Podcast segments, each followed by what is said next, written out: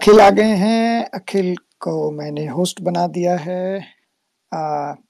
संज्ञा जी अभी अभी सबको नहीं बना सकते हैं आ, स्पीकर तो पहले जो हमारे गेस्ट हैं अशोक जी हैं इरफान साहब हैं और भी लोग हैं तो उनको गेस्ट बना उनको पहले स्पीकर बना लेंगे उसके बाद फिर आ, सवाल जवाब की बात हम लोग करेंगे तब आप लोगों को भी स्पीकर बना के आ, कर लेंगे।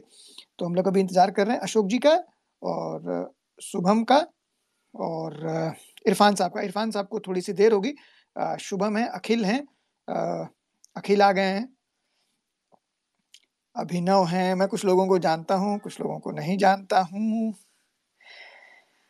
थोड़ा सा साढ़े दस बजे, हम साढ़े दस बजे तक का वेट कर लेते हैं, क्योंकि साढ़े दस बजे का समय था तो संभवतः उस समय ज़्यादा लगेंगे शुभम आ गई हैं। वेलकम शुभम। अशोक जी भी आ गए हैं। अशोक जी मैं आपको इनवाइट टू स्पीक कर रहा हूँ। शुभम आपको मेरी आवाज़ आ रही है ना? हेलो सुशील आप सुन रहे हाँ हैं? हाँ बिल्कुल सुन मुझे लग रहा है हाँ मैं मैं सुन पा रही हूँ। ठीक है तो जब भी आपको बोलना होगा तो आप स्पीकर ऑन कर लीजिएगा बाकी समय चाहे तो स्पीकर बंद रखें। अशोक जी आपको आवाज़ सुनाई पड़ रही है? आप मैंने आपको इनवाइट टू स्पीक किया है ओके कर लीजिए।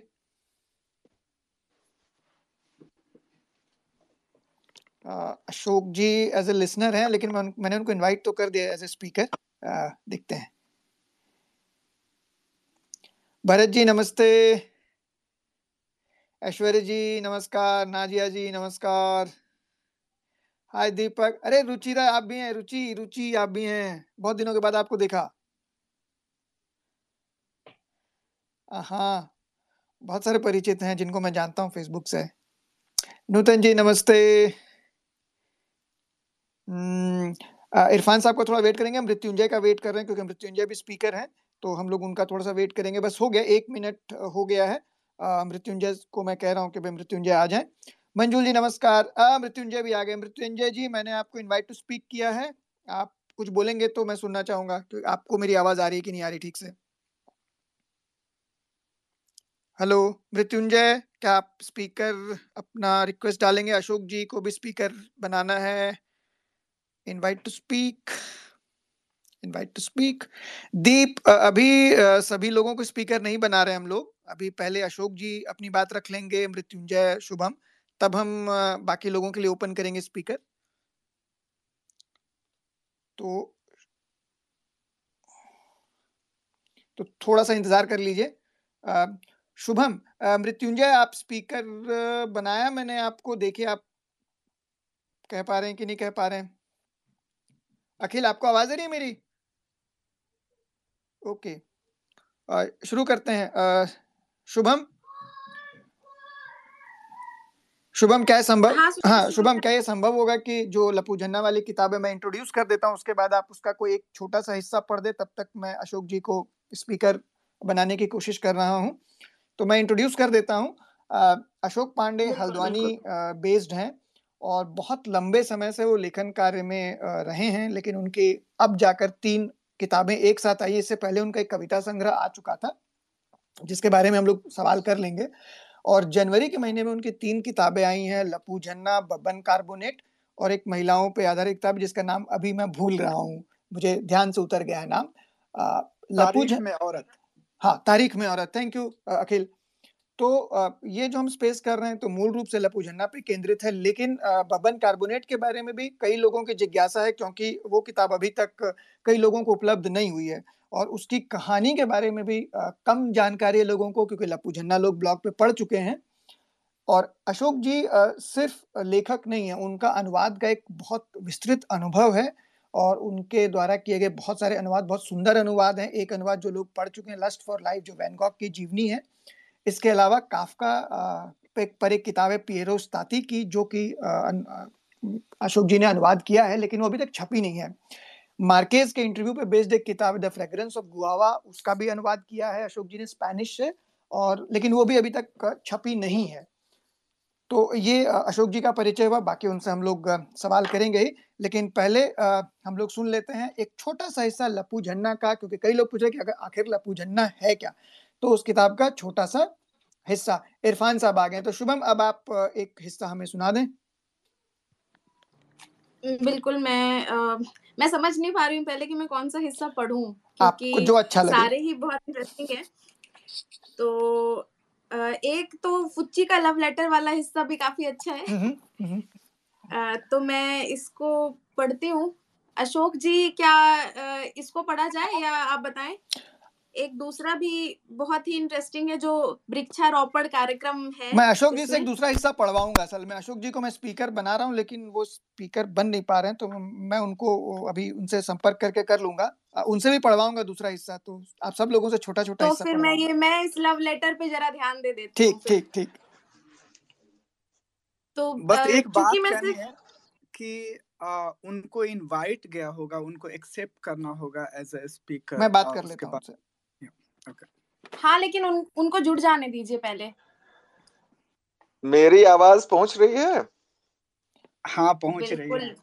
फाइनली मृत्युंजय की आवाज़ पहुँच रही है मैं अशोक जी से संपर्क कर रहा हूँ उनको भी हम जोड़ लेंगे। एज ए लिसनर तो वो मुझे दिख रहे हैं। एज ए स्पीकर मैं उनको जोड़ नहीं पा रहा हूँ। शुभम आप शुरू करें मैं बात कर लेता हूँ। इरफान साहब को मैंने स्पीकर बनाया। इरफान साहब हमारी आवाज़ सुन पा रहे हैं? जी जी बिल्कुल। आप मेरी आवाज़ सुन पा रहे हैं? अरे सर क्या सुंदर आवाज़ है आपकी। बिल्कुल सुन पा रहे मज़ा आ गया। बहुत शुक्रिया बहुत शुक्रिया। ठीक अशोक जी से मैं करता हूँ संपर्क। आप लोग स्टार्ट कीजिए। तो मैं जो हिस्सा पढ़ने जा रही हूँ ये आ, इस चैप्टर का नाम है फुच्ची कप्तान की आसिकी और मैं इसमें सिर्फ़ दो पैराग्राफ पढ़ पाऊँगी। और मैं थोड़ा सा बैकग्राउंड बता देती हूँ कि फुच्ची कप्तान ने लेखक को कहा है एक लव लेटर लिखने के लिए। और लेखक ने लव लेटर लिखकर दिया भी। लेकिन फुच्ची कप्तान को पसंद नहीं आया। वो चाहते हैं कि दोबारा ड्राफ्ट किया जाए उस लव लेटर को। तो ये शुरू होता है इंटरवल फ़िल्म का इंटरवल हो रहा है। और लेखक का दोस्त लफत्तू उसे घसीट कर बौने के ठेले पर ले गया है। बिना किसी दुआ सलाम के लफत्तू ज़ोर से बोला आज के पैते फुत्ती दे दा। बौना पत्तल बनाने लगा और हमारा अधिवेशन शुरू हुआ। देखिए, इतना तो हम समझ लिए कि आपको अच्छा लिखना आता है। मगर आप मने ये क्या आपका अपना ढिमक ढमकना लिखे? अरे, जिंदगानी का बात है। हम तो फैसला किए हैं आज चिट्ठी और कल शादी। मने कोई इतनी शेर उर तो लिखिए ना। शायरी, दोहा वगैरह। उसने जेब से सलीके से मोड़ा हुआ पर्चा निकाला और वही नीचे बैठ कर अपनी जांग पर फैला लिया। अब ये फुच्ची कप्तान है जिसने ये पर्चा निकाला है। मेरे लिखे पत्र में यह सुधार किया गया था कि सबसे ऊपर पान पत्र द्वय अंकित कर दिए गए थे। एक के भीतर डी लिखा था, दूसरे के भीतर टी एक टेढ़ा तीर दोनों पत्रों को जोड़ रहा था और टी वाले जोड़ बिंदु से दो बूंदें टपक रही थीं। इन विवरणों को मैंने एक निगाह में ताड़ लिया और मन टनो बोझ उतर जाने जितना हल्का हो गया। डी माने द्वारका प्रसाद उर्फ़ पुच्ची और टी माने कोई भी, मधुबाला नहीं। मधुबाला मतलब एक दूसरी हीरोइन नहीं, यहाँ पे दूसरी प्रेमिका है फुच्ची की, संभावित प्रेमिका।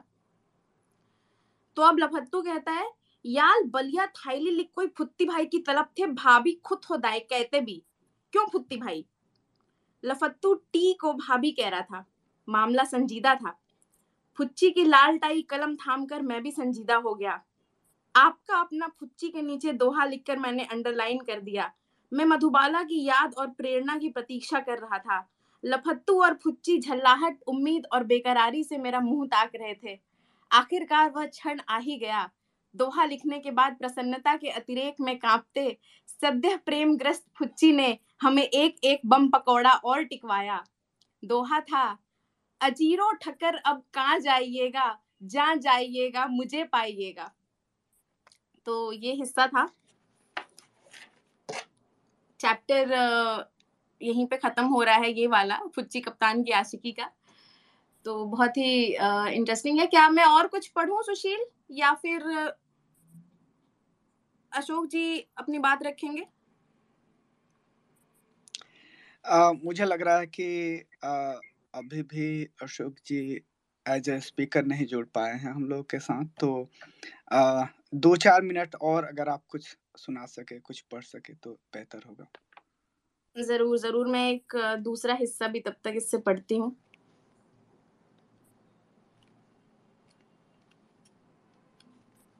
मैं तब तक बीच में अपडेट कर देता हूँ। अशोक जी लैपटॉप से सुन रहे थे तो स्पीकर नहीं हो पा रहे थे वो बस लॉगिन कर रहे हैं अभी फ़ोन से तो आ जाएँगे हो जाएगा उनका। तो कंटिन्यू करिए शुभम। ओके। हाँ मैं एक दूसरा हिस्सा इससे निकालती हूँ।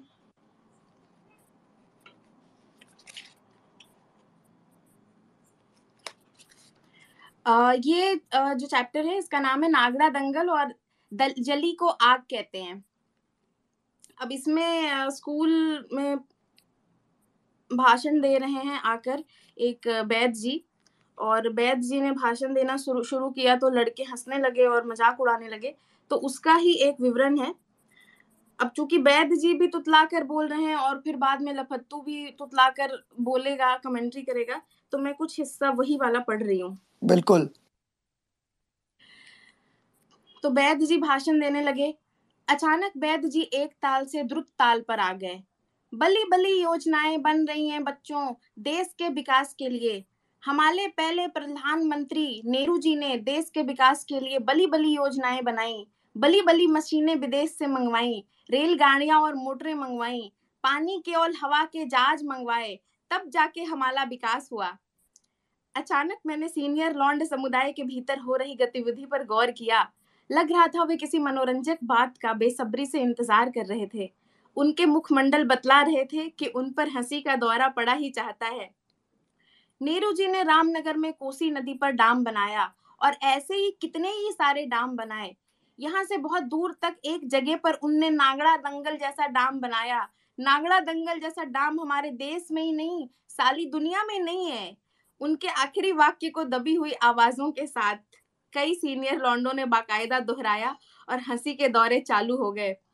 मुझे लग रहा था कि अब सामूहिक सुताई का अनुष्ठान प्रारंभ होगा, लेकिन मुर्गा दत्त मास्टर और प्रिंसिपल साहब के अलावा सारे मास्टरों के चेहरे पर भी मुस्कुराहट थी। इन अध्यापकों ने भी संभवतः यह भाषण इतनी दफ़ा सुन लिया था कि उनकी बला से बच्चे हंसे या रोए। वैद जी अपमान की सारी सीमाओं को पार कर चुके थे और नागड़ा दंगल जैसे कई दंगल जीत चुकने के बाद शायद गामा पहलवान से भी नहीं डरते थे। वैद जी का भाषण और चला। दुर्गा दत्त मास साहब ने बेशर्मी की हद पार करते हुए कर्नल रंजीत निकाल लिया। असहाय प्रिंसिपल साहब अपने मामू मामू की स्थूल तोंद को उठता गिरता देखने के अतिरिक्त कुछ भी कर पाने से लाचार थे। मौका ताड़ कर बेखौफ लत्तू बैठे बैठे ही घिसटता हुआ ऑडिटोरियम से बाहर निकल चुका था और संभवतः अपने प्रिय गंतव्य की राह पर था। बैद जी के बैठ जाने के बाद मुर्कादत्त मास्टर ने हारमोनियम पर दोनों घिसे पिटे गाने बजाए और हमने भी उनका यथासंभव बेसुरा साथ दिया। बासी कागज़ की तेल से लिथड़ी थैलियों में बूंदी के दो दो लड्डू थमाकर मिष्ठान वितरण हुआ और हम अपने घरों की तरफ़ निकल पड़े।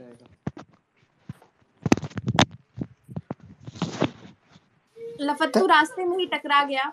उसकी बहती नाक और मिट्टी सनी कमीज बता रहे थे कि वह बम पकौड़े का भरपूर लुत्फ उठाने के बाद इधर लगी पिक्चर विश्वनाथ देखकर आ रहा था।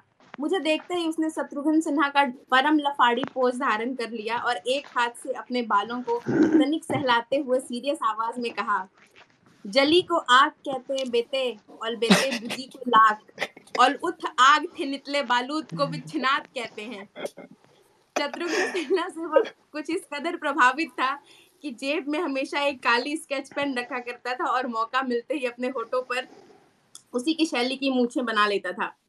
नज़दीक आकर उसने मेरी पीठ पर धौल जमाई और मज़े लेते हुए पूछा बन गया बेटे थपका नागला दंगल है तब थाले बहुत बढ़िया तो शुभम। आग, आगे और भी कमेंट हाँ लेकिन अशोक जी आ गए हैं तो मैं थोड़ा रोकना चाह रहा हूँ। हाँ अब बुलाना चाहिए। हाँ तो बस वो बुझी को आग कहते हैं और जली को राख कहते हैं। और अब मैं इरफान साहब को इनवाइट कर रहा हूँ कि भाई इरफान साहब और अशोक जी अब थोड़ा सा अपना कर लें और ओके और ठीक है से आगे की बात करें। क्योंकि इरफान और अशोक जी के बारे में एक खास बात है कि उन दोनों की एक ऐसी जुगलबंदी है जो उनको फॉलो करते हैं, वो जानते हैं कि उनकी मित्रता कई साल पुरानी, कई दशकों पुरानी है। मेरे ख्याल से सौ, दो सौ साल पुरानी होगी, ऐसा इरफान जी का दावा है। तो मैं अब माइक इरफान साहब और अशोक जी को देता हूँ।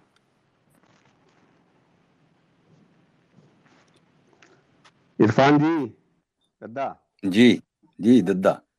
ये देखिए पूरा यहाँ पर जो है तमाशा गड़ा गया। हाँ सा, साजिश जो है ये सुशील जी। अशोक है शुभम है हम हैं यहाँ पे जी शुरू कीजिए। नहीं ये ये जो सुजी- सुशील की साजिशें हैं हाँ इसके पीछे इसके पीछे क्या ये सब ये मतलब अमेरिका में बैठकर कुछ विकासशील देशों को बदनाम करने की कुछ साजिशें चल रही हैं? वहाँ वहाँ बैठ के साजिश ही न करेंगे? अरे पेगासस लगा देंगे। मैं बहुत देर तक माइक नहीं लगा पाया इतना अनपढ़ आदमी हूँ। कोई बात नहीं सर। अब आ गए हैं तो जली को लाख बना दीजिए आप। जी जी जी।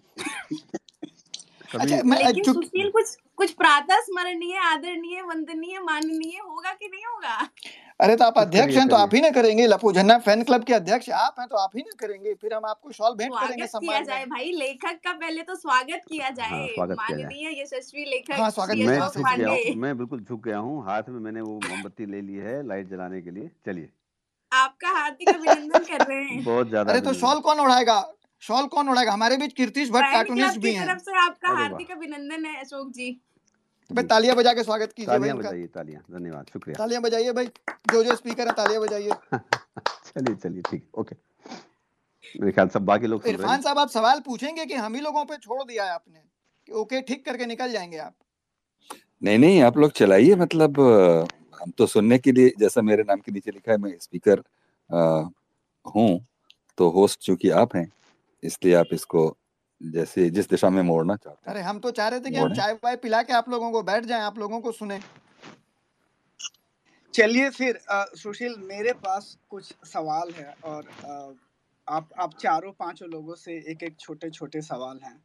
तो हम्म, मैं पूछो पूछो पूछो। हूँ उसके बाद अ, अ, उसके बाद देखते हैं ये किधर किधर का रुख करता है ये। हाँ एक अखिल ऐड कर दो जो तुम बता रहे थे कि एक छोटा सा राउंड अशोक जी से सवाल जवाब का हो जाएगा तो फिर हम लोग हृदेश हैं या मंजुल जी हैं तो या कुलदीप है जो जिन जो हम लोग जानते हैं कि वो कुछ ऐसा वो नहीं करेंगे तो उनको भी हम लोग इनवाइट करेंगे उनके मन में कुछ बातें हों। या बाकी लोग भी सवाल पूछना चाहे तो ट्वीट कर दें तो हमें जो सवाल अच्छा लगेगा हम उनको शामिल कर लेंगे। हाँ और ये भी है कि अ, आप जो लोग भी बोलना चाहते हैं वो रिक्वेस्ट कर सकते हैं स्पीकर जब हम अ, सवाल जवाब के लिए ये अ, मतलब शुरू करेंगे इनवाइट करेंगे आप जो माइक है उस पर वो रिक्वेस्ट भेज सकते हैं ए स्पीकर और जो भी पॉसिबल होगा दो चार पाँच लोगों के सवाल हम लेने की कोशिश करेंगे आखिर में। तो अ, मेरा पहला सवाल सुशील आपसे है क्योंकि आप भी इधर पहली बार जा। की श्रेणी में आए हैं। तो ये जो अ, हमारी बातचीत अक्सर ये चलती रहती है कि और खास करके हिंदी साहित्य की दुनिया में कि अ, एक मिनट एक मिनट अखिल ये अशोक को अशोक को बोलिए कि अपना माइक ऑफ़ कर लें बीच बीच में। अशोक हाँ हाँ कर लिया कर लिया। ओके।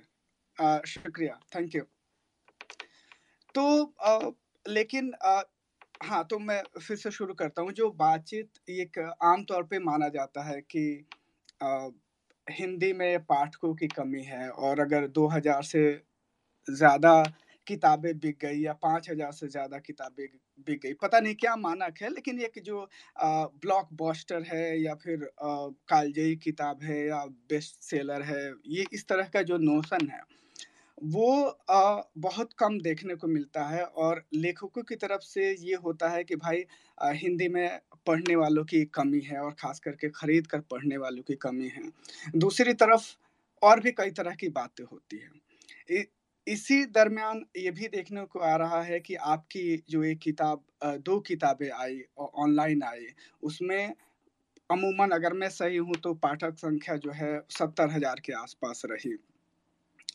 तो इसमें आपका क्या अनुभव है अभी तक के as a first time published writer Hindi में और खास करके अशोक जी की अशोक जी की जो किताब है वो अभी फिर से रीप्रिंट हुई। अभी एक न्यूज़ देख रहा था कि अशोक कुमार पांडे जो हैं उनकी एक किताब जो अभी आई है वो फिर से पाँच दिन के अंदर रीप्रिंट के लिए गई है। तो इसमें क्या है मतलब नहीं नहीं तुम चाहते हो कि हम लोग न छपे आगे है ना?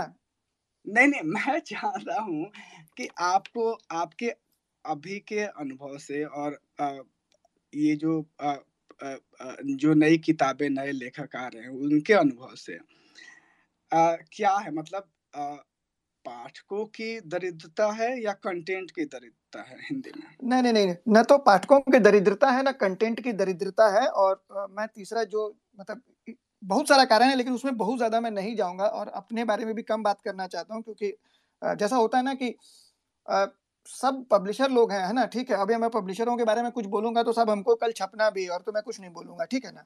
तो और मुझे शिकायत भी नहीं है, हर पब्लिशर का अपना एक स्टार राइटर होता है। जैसे भाई हिंदी युग के तीन चार स्टार राइटर अच्छा लिख रहे हैं लोग तो वैसे ही सबके अपने अपने स्टार राइटर हैं तो वो उनको प्रमोट करते हैं और ये सिर्फ़ हिंदी में नहीं है, अंग्रेज़ी में भी ऐसा ही है कि भाई पेंगुइन है या रूपा है, सबके अपने अपने एक स्टार राइटर है, चेतन भगत किसी का स्टार राइटर है, किसी का स्टार राइटर विलियम डाल रिम्पल है तो वो उन पे ज़्यादा ध्यान देते हैं। हो सकता है कल को कि अशोक पांडे हिंदी के स्टार राइटर हों क्योंकि उनकी बिक रही है। दूसरा जो मसला है कंटेंट का ये मैं कह सकता हूँ कि कई बार ऐसा होता है कि जो अच्छा कंटेंट होता है पब्लिशर उसको नहीं छापते हैं फॉर उनके अपने रीजंस होते हैं। जो क्योंकि मैं पब्लिशिंग की दुनिया में रहा नहीं हूँ तो मुझे नहीं पता कि उनके क्या कारण होते हैं। लेकिन कारण तो होते हैं भाई। अब अशोक जी की किताबें देखिए कि 2012 आ, में लिखी गई थी ब्लॉग आया था लपू जन्ना का तब काफ़ी पॉपुलर था तब तो मैं ब्लॉग की दुनिया को नहीं जानता था लेकिन उस समय भी वो बहुत पॉपुलर था जो अब समझ में आ रहा है। तो जो अच्छा कंटेंट है अगर वो छपेगा उसकी थोड़ी सी मार्केटिंग होगी अच्छे से तो लोग पढ़ेंगे। जैसे अनिल की किताब है वह भी कोई देश है महाराज जो इरफान भी जानते हैं अशोक जी भी जानते हैं तो वो उतनी नहीं बिकी जितना हम मतलब मुझे लगा कि वो इतनी बढ़िया किताब है अभी भी कहता हूँ, बहुत सुंदर किताब है, उसको पढ़ा जाना चाहिए, लेकिन वो उतनी नहीं बिकी। तो ये एक समस्या तो है कि मार्केटिंग उस तरह से नहीं हो पाती है, जो नए लेखक हैं। अशोक जी की किताब के लिए भाई अच्छा हुआ, हम लोग बहुत खुश हैं, लेकिन हम अभी भी जो निराशा है, वो मैं कह रहा हूँ पब्लिशर से निराशा है कि भाई बब्बन कार्बोनेट के बारे में उतनी जानकारी नहीं मिल रही है, जितनी लपू झन्ना के बारे में मिली, और ये शिकायत अशोक जी से भी है। क्योंकि हम लोग अशोक जी को जानते तो उनसे शिकायत करेंगे। अब जो वो जान वो जाने पब्लिशर के साथ उनको क्या डील करना है। तो ये थोड़ा सा दोनों तरह की दिक्कत है। तीसरी दिक्कत ये है कि लोग जब कुछ अच्छा पढ़ते हैं तो सिर्फ़ सोशल मीडिया में उसके बारे में बात करते हैं। या जैसे अशोक जी के बारे में ऐसा नहीं कि लोगों को नहीं पता था, सबको पता था। छापने का रिस्क कौन कब कैसे लेता है ये डिपेंड करता है। तो इतना आसान भी नहीं है यार मतलब ठीक है अब लेकिन ठीक है जिस जिस मैं तो मानता हूँ कि यार मेरी मैं आज तक छपा नहीं हूँ ठीक है ना? मेरी किताब पंजाबी में प्रिंट में आई हिंदी में नहीं आई है। और उस किताब को अच्छे पब्लिशरों ने कहा कि भाई हम छापेंगे और दो दो तीन तीन साल तक लटकी रही। तो उसकी शिकायत करने का कोई मतलब भी नहीं है। तो इसलिए मैं मृत्युंजय की तरफ़ मोड़ता हूँ बात को और उससे सवाल अशोक जी के पास भी जाएगा कि जो साहित्य है उसमें वो कैसे तय करता है कि कौन सा कौन सी जो चीज़ लिखी गई वो अच्छी है या कौन सी चीज़ बुरी है, किसको कैनन में आना चाहिए, किसको नहीं आना चाहिए, ये कैसे तय होता है? मुझे लगता है कि अशोक दद्दू को सुना जाए, बाकी बीच बीच में हम लोग बोलते ही रहेंगे। तो मैं गुजारिश करूँगा ये सवाल उनकी तरफ़ से कुछ बात आए, बाकी तो हम लोग हैं ही बात करने के लिए। अशोक दत्त? अशोक हाँ मृत्युंजय हाँ मृत्युंजय हम्म, सुशील हम्म। अखिल हाँ, इरफान एक तो साहित्य जो है थोड़ा बड़ा शब्द मुझे लगता है जिस तरह से हम लोग इस्तेमाल करते हैं हिंदी साहित्य में हिंदी पट्टी में कि साहित्य नाम सुनते ही लगता है कि ऐसी कोई धीर गंभीर चीज़ है जिसमें हम्म। अवसाद और जीवन और मृत्यु और ऐसी बड़ी बड़ी बातों का ज़िक्र होगा और उसी की चलता और चार पाँच सौ छह सौ लोग उसे पढ़ते लिखते हैं और वो आम आदमी के समझ में नहीं आता है और मैं खुद चूँकि साहित्य का छात्र रहा शुरू में, हालाँकि मैंने साइंस से शुरुआत करी और मास्टर्स करने के लिए फिर मैं अंग्रेज़ी में गया। तो साहित्य पढ़ता था तो लगता था ये तो जो भी ज़ाहिर सी बात है, अंग्रेज़ी में मैंने एम किया तो दुनिया भर के साहित्य से वास्ता पढ़ता था। साथ ही हिंदी के साहित्य से वास्ता भी पढ़ता था, समकालीन साहित्य से। तो बहुत सारा ये लगता था कि सब अपने कंधों पर इतने भारी भारी बोझ लिए घूम रहे हैं सारे साहित्यकार अधिकतर। कि उन्हें समाज को बदलना है मानव जाति को बदलना है जीवन जीने का पूरा दर्शन देना है। लेकिन जो हमारे आसपास छोटी छोटी चीज़ें घटती रहती थी बहुत छोटी छोटी चीज़ें उसको छोड़ देना क्योंकि वो हम्म। सब वो मतलब नहीं है। खासतौर पर छोटे कस्बों का। मैं इसमें एक किताब अगर आज थोड़ी बहुत लोग पढ़ रहे हैं इसलिए कि एक छोटा कस्बा और हम सब लोग छोटे कस्बों से आए हैं। जब मैं नब्बे की शुरुआत की बात बता रहा हूँ नब्बे के दशक की जब मैं इस तरह से लिखना लिखना शुरू कर रहा था तो जो लोग हिंदी में बहुत लोकप्रिय लेखक थे जो सबसे एक जिनके नाम थे ये सब दिल्ली में रहते थे अधिकांश और बल्कि हम्म। विष्णु खरे जी इनको आईटीओ पुल के कवि कहा करते थे हाँ। कि वो आईटीओ पुल से सारा हिंदी का साहित्य नियंत्रित होता है और वाकई होता था कि आपको किसी एक बड़े लेखक ने कुछ कर दिया लिख दिया आपके बारे में और फिर किसी प्रकाशक ने छाप दिया और आपकी 400 600 कॉपी छाप दी, वो सब हुआ। मैं उसमें पूरी मेरी कंडीशनिंग हुई 10 12 साल की। कोई परेशानी नहीं थी। और हमने उसको स्वीकार भी कर लिया कि भाई यही साहित्य होता है। और इसका आम जन से कोई मतलब नहीं हम किसी को कविता सुनाते थे, आम आदमी को। तो अधिकांश पर रिस्पॉन्ड नहीं होता था। हाँ वीरेन डंगवाल की कविता हम सुनाते थे, लोग कहते हाँ यार, ये अच्छी चीज़ है, समझ में आ रही है। आलोक धनवा की सफ़ेद रात मैंने कहाँ कहाँ सुनाई है, आपको बताऊँगा तो आप आपको हैरत पड़ जाएँगे, आप हैरत में पड़ जाएँगे। आलोक धनवा की सफ़ेद रात जैसी लंबी कविता लोग सुनते थे। लेकिन जब मैं और बहुत सी लोगों की सुनाता था कहते थे, यार, ये हमारी समझ में नहीं आएगा। दिस इज़ समथिंग हमारे बस के नहीं ऐसे में मुझे लगता है कि जब 2004-5 के आसपास मैं बिल्कुल विषय से बिल्कुल हट हट हट के जा रहा हूँ। इस किताब के बैकग्राउंड पर जा रहा हूँ मैं। 2004-5 के आसपास जब हिंदी में ब्लॉगिंग की आहट हुई, इरफान इसको जानेंगे अच्छे से।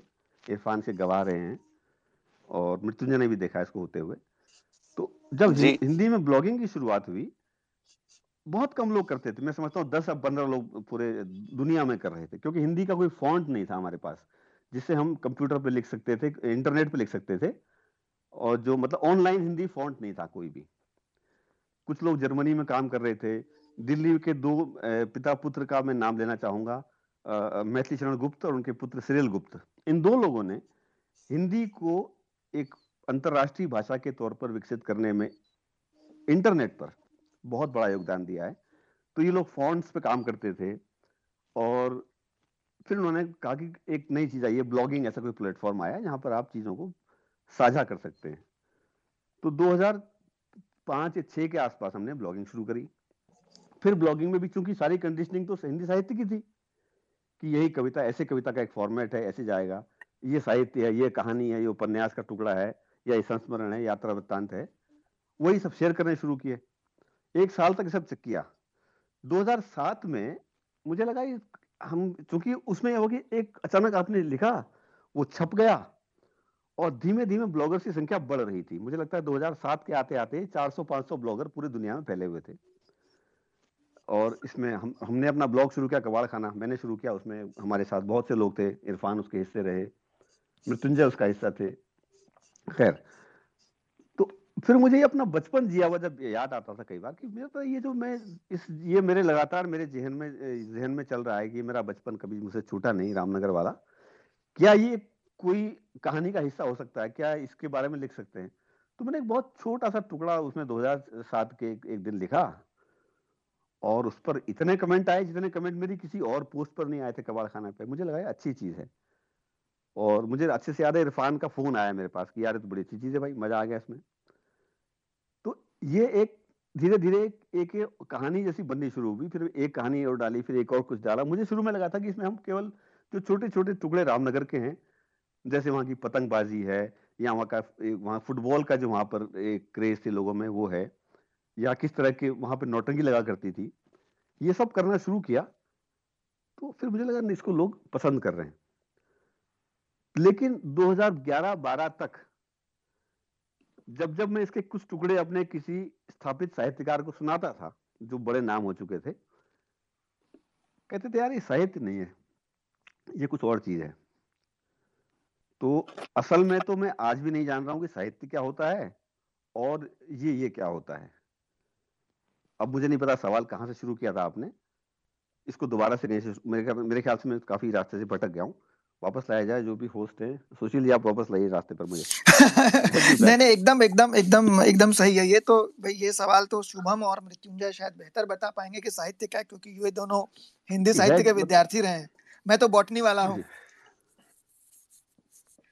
जी। तो मृत्युंजय और शुभम आप दोनों में से कोई भी इसका जवाब दें कि भाई साहित्य क्या है क्या लपू झन्ना जो लिखा गया वो साहित्य है कि नहीं है? मतलब मुझे मैंने जितना पढ़ा है मुझे तो लगता है कि है बट आप लोग बेहतर बताएँगे। दरअसल 2009 की बात है। नौ में मैंने अपना ब्लॉग शुरू किया था और फिर इसलिए शुरू किया था कि कबाड़ खाना और कुछ और ब्लॉग्स थे जो बहुत शानदार चल रहे थे उस जमाने में। और मैं अभी मेल खोल के देख रहा था 2012 में मैंने इस जितना भी मतलब लफू जन्ने के चक्कर में आया और ऐसा पकड़ा इस किताब ने इस चरित्र ने कि आ, मैं अभी मेल खोल के देख रहा था कि तकरीबन पचास एक दोस्तों को मैंने एक पीडीएफ बनाया वर्ड फ़ाइल तब तक पीडीएफ बनाना लगता है आता नहीं था इसलिए वर्ड फ़ाइल बनाई और पचास एक दोस्तों को मैंने इसको भेजने और शानदार रिस्पांस था। बहुत सारे मेल बहुत सारे 2016 में आप मुझे हाँ सोलह में तुमको भेजा होगा लेकिन ये पहला मेल जो मैंने कुछ दोस्तों को भेजा है वो बारह में था। तो ये किताब तो साहित्य नहीं है ये तो अजीब ही बात है लेकिन असल में मैं अशोक दा जो कह रहे थे, उसका एक दूसरा पहलू की तरफ़ भी मतलब थोड़ा ध्यान दिलाना चाहता हूँ। इरफान हैं वो और बेहतर तरीके से बताएँगे। लेकिन एक तरह की मोनोपोली हिंदी साहित्य की दुनिया पर प्रकाशकों की रही चली आई है। और धीरे धीरे वो मोनोपोली जड़ होती चली गई। देखिए, शुरुआत में छोटे छोटे कस्बों तक पे किताबों की दुकानें होती थी, जहाँ से किताबें कम से कम नीचे तक पहुँचती थी। और फिर धीरे धीरे लाइब्रेरीज उनकी खरीद, सरकारी खरीदें, पैसा, किसी तरह पैसा निकल आए। इसका जो, इसकी जो पूरी दुनिया खड़ी हुई, इसने पाठक और लेखक के बीच में एक विचित्र सा अबूझ पुल पुल भी न कहिए खाई तैयार करके रख दी। और पहली बार एक तरह से कहिए तो ये नेट की दुनिया के आने के चलते नेट नागरिकता ज़्यादा लोगों की हुई है और किताबें आराम से मिल जाती हैं, किताबों पर राय आराम से मिल जा रही है। इससे चीज़ें बदली हैं और मैं ऐसे भी देख रहा हूँ कि मतलब शायद इस किताब के पाठक, ये किताब जब अशोक ने लिखी थी ब्लॉग के रूप में तब इस किताब के पाठक ही अभी मंच पर नहीं आए थे। अब शायद वो वक्त आ गया है कि जब इस किताब के पाठक मंच पर हैं। इसलिए ये किताब फिर अपनी पूरी ताकत से हमारे साथ आई है। हम्म, शुभम।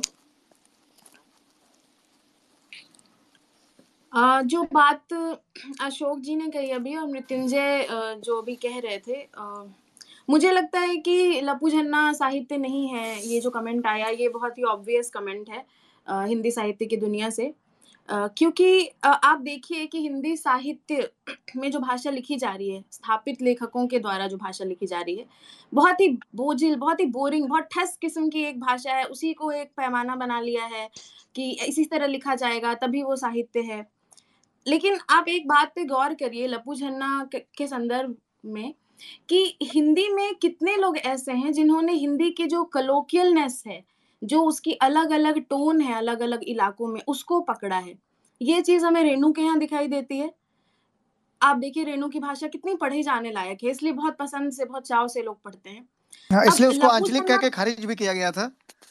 हाँ, लेकिन इस इस पे मैं दोबारा आऊँगी अब रेणु के यहाँ या बहुत जो आंचलिक जिसको हम कहते हैं, उसमें क्या है कि जो वहाँ की स्थानीय भाषाएँ हैं, उसके कुछ टुकड़े हैं, ठीक है? लेकिन अशोक जी ने जो लपू झन्ना में जो चीज़ हम देख रहे हैं, ये इस लिहाज से भी बहुत अलग है, ऐसा प्रयोग बहुत कम है हिंदी में मेरे नज़र में नहीं आता है। इसको हम फोनेमिक ऑर्थोग्राफी मतलब लिंग्विस्टिक्स की भाषा में कहते हैं, यानी कि जो चीज़ हम बोल रहे हैं जिस तरह से बोल रहे हैं, उसी चीज़ को लिखा भी है। अब मतलब जो तुतला रहा है तो वो लिखा हुआ भी है उसी तरीके से और एक खास एक्सेंट जो किसी का भी है, उस एक्सेंट को भी इसमें पकड़ने की कोशिश की गई है कि एक खास तरीके से कहा गया है तो वो भी वहाँ लिखा हुआ है।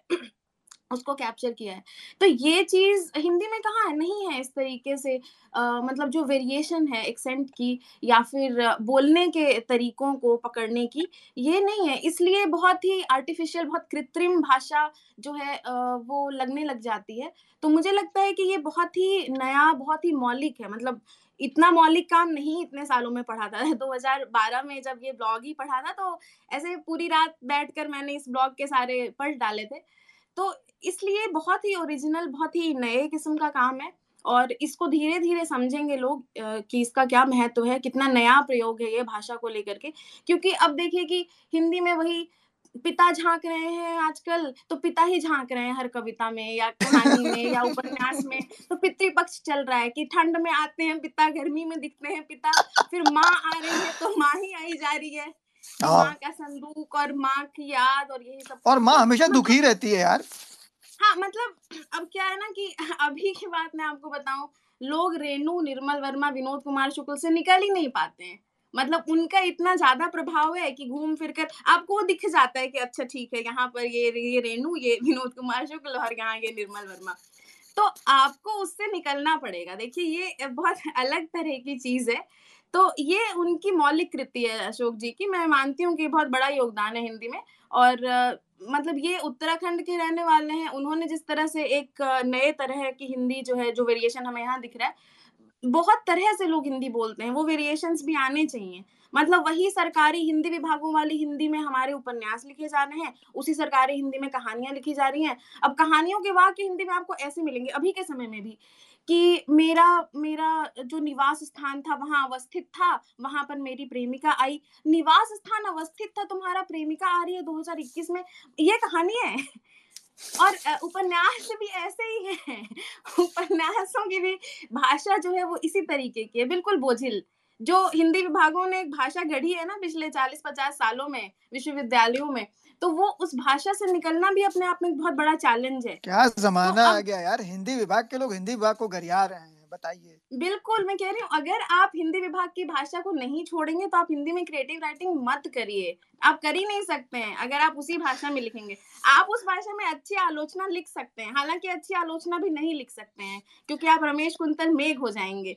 ठीक है अच्छी आलोचना भी आपको अगर लिखनी है पढ़े जाने लायक तो आपकी भाषा हिंदी विभाग की भाषा से आपको निकलना पड़ेगा। नहीं तो फिर आप वही वही लिखेंगे उसी तरीके से। तो मृत्युंजय भी मेरी बात से सहमत होंगे ज़रूर। अभी तुम दोनों को हिंदी वाले दौड़ाएँगे। तो देखिए ऐसा देखिए देखिए देखिए इरफान दद्दू कि भारत में रहने वाले ही भारत की रीत नीत को बढ़िया से जानते हैं और आलोचना कर सकते हैं। सो हम लोग हिंदी विभाग वाले हैं तो हमारा ये हक बनता है फ़र्ज़ है कि हम हिंदी विभाग को थोड़ा पीटे। सही है सही है। इरफान जी आपको चिढ़ा रहा है मृत्युंजय दद्दू बोल के देख लीजिए आप। नहीं यहाँ पर सब दद्दू हैं यानी कि गुंडे। अच्छा अशोक जी के पास वापस चलते हैं। अशोक जी, मुझे मेरी बड़ी क्यूरियोसिटी थी उसके बारे में जानने की, जो जो तुतलाने वाला जो कैरेक्टर है, लफत्तू वो कैसे क्रिएट किया आपने? और जब आपने सोचा होगा कि भाई मैं ये जो भाषा जो लिखूँगा, ये तोतली वाली लिखूँगा तो ये क्या एक कॉन्सियस डिसीज़न था एज ए राइटर या ये ऑटोमेटिक हो गया? और जब आपने लिखा तो आप खुद पढ़ते हुए हंस रहे थे? क्योंकि हम, मैं तो जब ये भी शुभम पढ़ रही थी, तभी भी मैं हंस रहा था। तो उस कैरेक्टर के बारे में थोड़ा सा एक्सप्लेन कीजिए कि वो कैरेक्टर कैसे बना। ये असल में करेक्टर बना नहीं है ये था अभी भी है। हालाँकि अब चूँकि बड़ा हो गया है मेरा उम्र का है मेरी उम्र का है और इसका तुतलाना बंद हो गया। मगर तब ये तुतलाता था अच्छे से और ये जो इसमें जो एक हाथ वाकया है जो वाक्य मुझे याद रहा उसमें अगर आप याद करें तो हमें एक उसमें एक चैप्टर है जहाँ पर हमारा भूगोल की का एग्ज़ाम हुआ है भूगोल का हमारे गुरुजी भूगोल का भिगोल का। तो भूगोल की क्लास के बाद अब जाड़े का समय था और ये बाहर धूप में क्लास लगी थी और मंथली एग्ज़ाम के मार्क्स बताए जा रहे थे। मैं क्लास में सबसे छोटा था सबसे छोटा कद में और नया नया पहुँचा था। ये जो लड़का इसमें लफत्तू है वो मेरा सबसे पक्का दोस्त था क्योंकि मेरा पड़ोसी भी था। तो मैंने लिखा है उसमें कि जब हम्म। मार्क्स बताए गए तो बड़े शानदार तरीके से मास्टर ने बताया था कि भाई मैं बताऊँगा बाद में। इसमें आपने पढ़ा हो पढ़िएगा बाद में खैर नहीं तो मेरे बीस में बीस नंबर आए थे बेसिकली हम्म। हाँ। तो उन्होंने खड़ा किया मुझसे बोले वो बोलते थे खास लहजे से। बोले क्यों सुतरे तेने नकल करी तेने? तो मैं तो खड़ा हो गया और कांपने लगा बिल्कुल कि मार पड़ेगी क्योंकि वो बड़े जल्लाद किस्म के अध्यापक थे हमारे। तो ये वाकई मेरे बगल से खड़ा हुआ बोला माता वे होत्याल है। हाँ, है बैठ जा। तो बोले बैठ जा। तो ये ये क्यों उसने मेरी जान बचाई उस दिन? मतलब स्कूल के सबसे जल्लाद मास्टर के सामने मेरी जान जिसने बचाई उसके लिए मेरा फ़र्ज़ था कि मैं उसको एक महानायक के तौर पर स्थापित करूँ कभी ना कभी। तो जब इसका आया ये जब किताब लिखना शुरू किताब तो नहीं बोलेंगे जब लिखना शुरू किया तो यही आई बात। वो चूँकि तुतलाता था और वैसे ही लिखा गया है। और आप यकीन करेंगे जब इसको मैं फाइनल टचेस दे रहा था तो मैं उसी को फ़ोन करके पूछता था कि बता उस दिन क्या हुआ था? या फला दिन जब ये चोरी की थी ये तूने अपने घर से जब पापा के जेब से पाँच रुपए निकाले थे तो हमने उसके बाद क्या किया था? ये सब ये सच्चा है मतलब इसमें झूठ नहीं है। हाँ कहा उसमें कुछ और हमने अपनी ओर से मसाले वगैरह जोड़ के बनाया ऑफ़ कोर्स ऑफ़ कोर्स काम होता ही करना पड़ता है। हाँ नहीं नहीं वो तो आपका आप, आप, आप तो आपकी वो है ना मतलब आप लेखक हैं तो आप कर सकते हैं। अच्छा ये जो। बाकी कैरेक्टर्स हैं अच्छा कई लोगों का सवाल अशोक जी ये मेरा सवाल नहीं है। कई लोग जो नहीं जिन्होंने नहीं पढ़ी है किताबें जानना चाहते हैं वो कहते हैं कि लपू झन्ना का मतलब क्या है? तो मैंने कहा यार मैं अशोक जी से पूछ लूँगा ये सवाल। लपू झन्ना का वैसे तो कोई मतलब नहीं होता है। अब जैसे मेरे पास कुछ और शब्द और हैं डीजीबीआर का क्या मतलब होता है बताइए? कोई मतलब नहीं होता लेकिन मैं इस शब्द को स्थापित करना चाहता हूँ। ये मामला डीजीबीआर हो गया या ये मामला भुसकैट हो गया। या भंचक लग गया। भंचक तो भंचक भुसकैट लपू लपू झन्ना और ये डीजीबीआर ये सब एक ही शब्द हैं।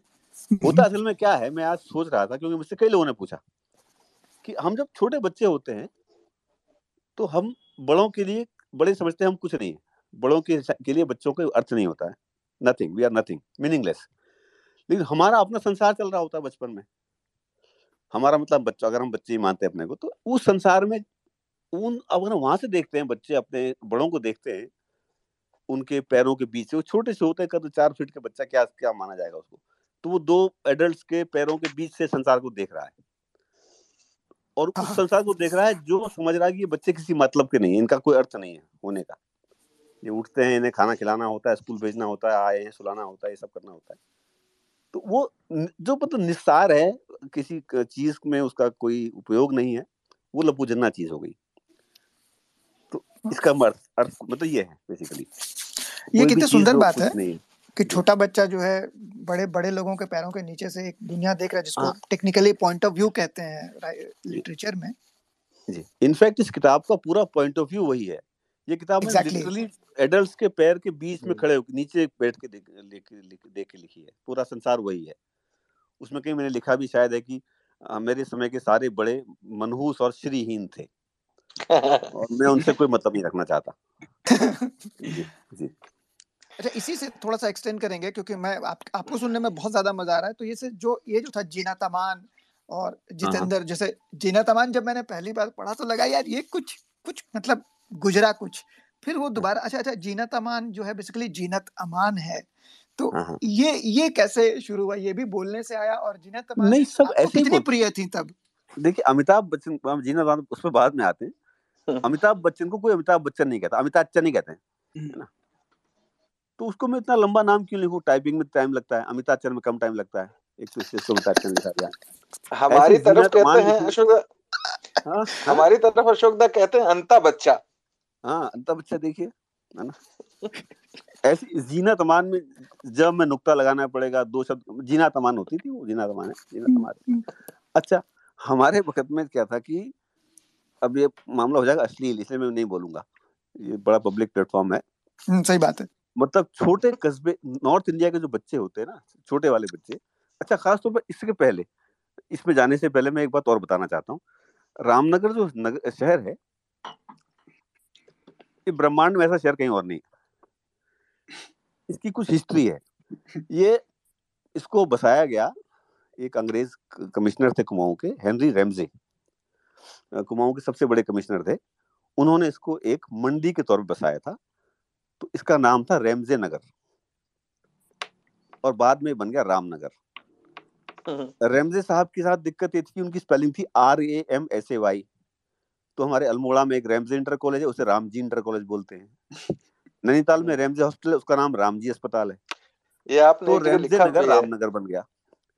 रामनगर का ये हुआ कि अंग्रेज़ ने बसाया और वहाँ के कौन लोग बसे?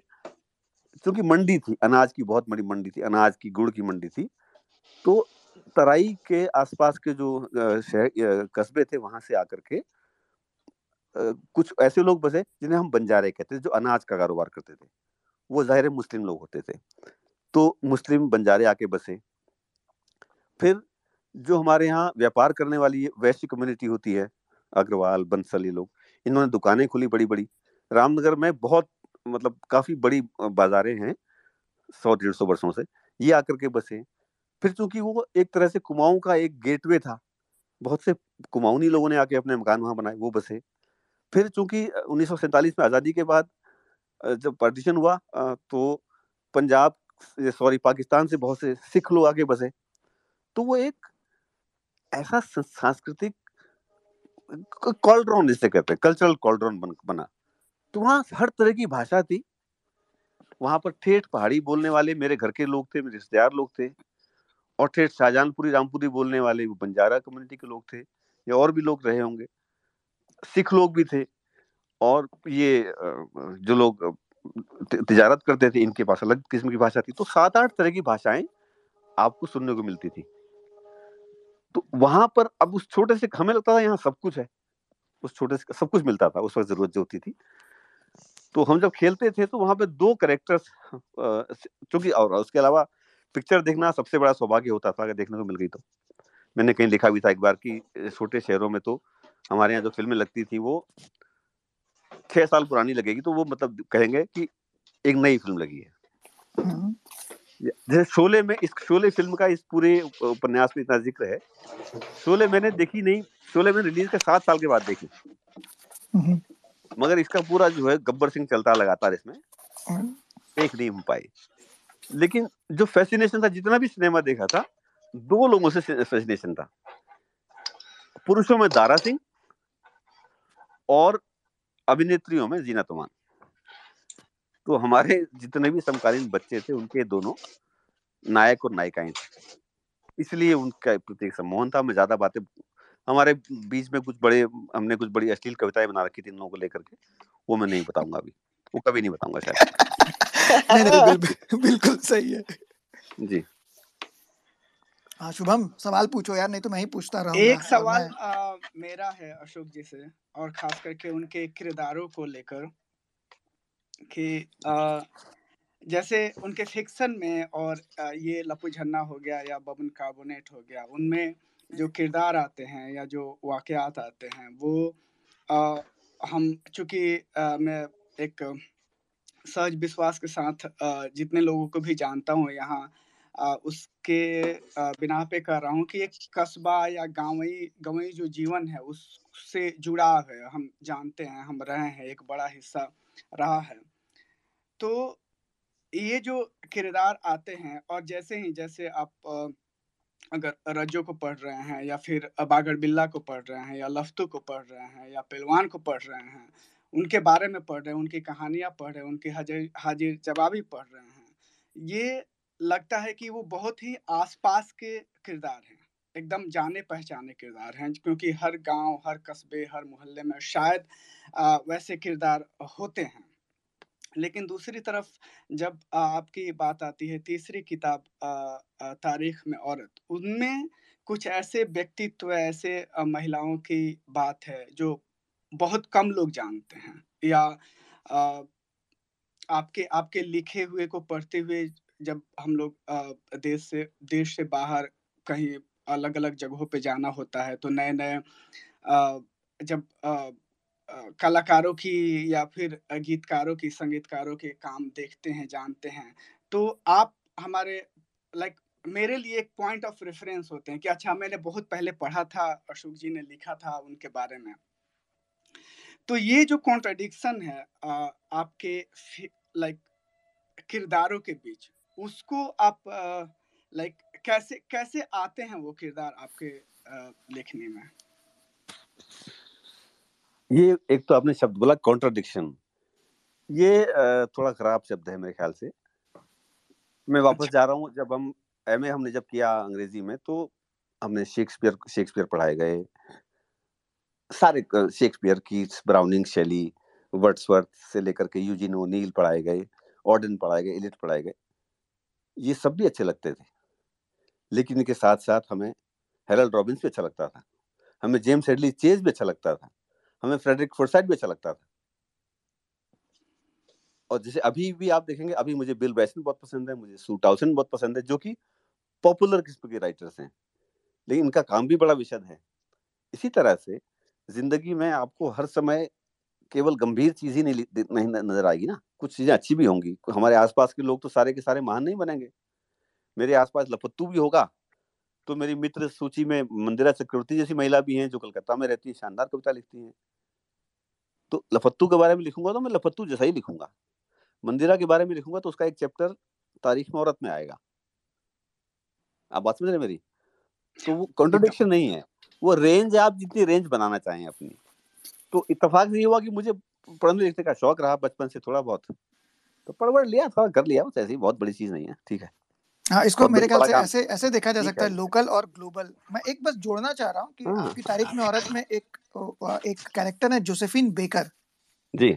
और समझिए कि आपने रामनगर में बैठ के लिखा होगा और मैं सेंट लुइस जो कि बहुत जाना माना शहर नहीं है अमेरिका का जोसेफिन बेकर सेंट लुइस की हैं। हाँ बिल्कुल है। और यहाँ पे उनके नाम का एक स्टार है जहाँ पे मतलब मेरे घर के पास में ही है तो वो हाँ, स्टार हाँ। बना हुआ उनके नाम के वो इतनी बड़ी डांसर थी तो कनेक्शन हाँ, हो जाता है लोकल से ग्लोबल का इसी तरह से। बिल्कुल बन जाता है आराम से बन जाता है। अच्छा तो यहाँ पे मैं कुछ कहना चाहता हूँ। आप बोले सर। अच्छा नहीं, मैं तो पहली तो बात यह है कि जो जहाँ से शुभम ने शुरू किया था और बाद में फिर थोड़ी सी हाँ-में-हाँ मिलाई मृत्युंजय ने भी, मैं असल में उससे थोड़ा सा इत्तेफाक नहीं रखता हूँ। अखिल, अपना माइक ऑफ़ कर दिए प्लीज़ थैंक यू हम्म तो एक तो यह है कि किसी चीज़ को अच्छा कहने के लिए ज़रूरी नहीं है कि हम दूसरी चीज़ को बुरा कहें।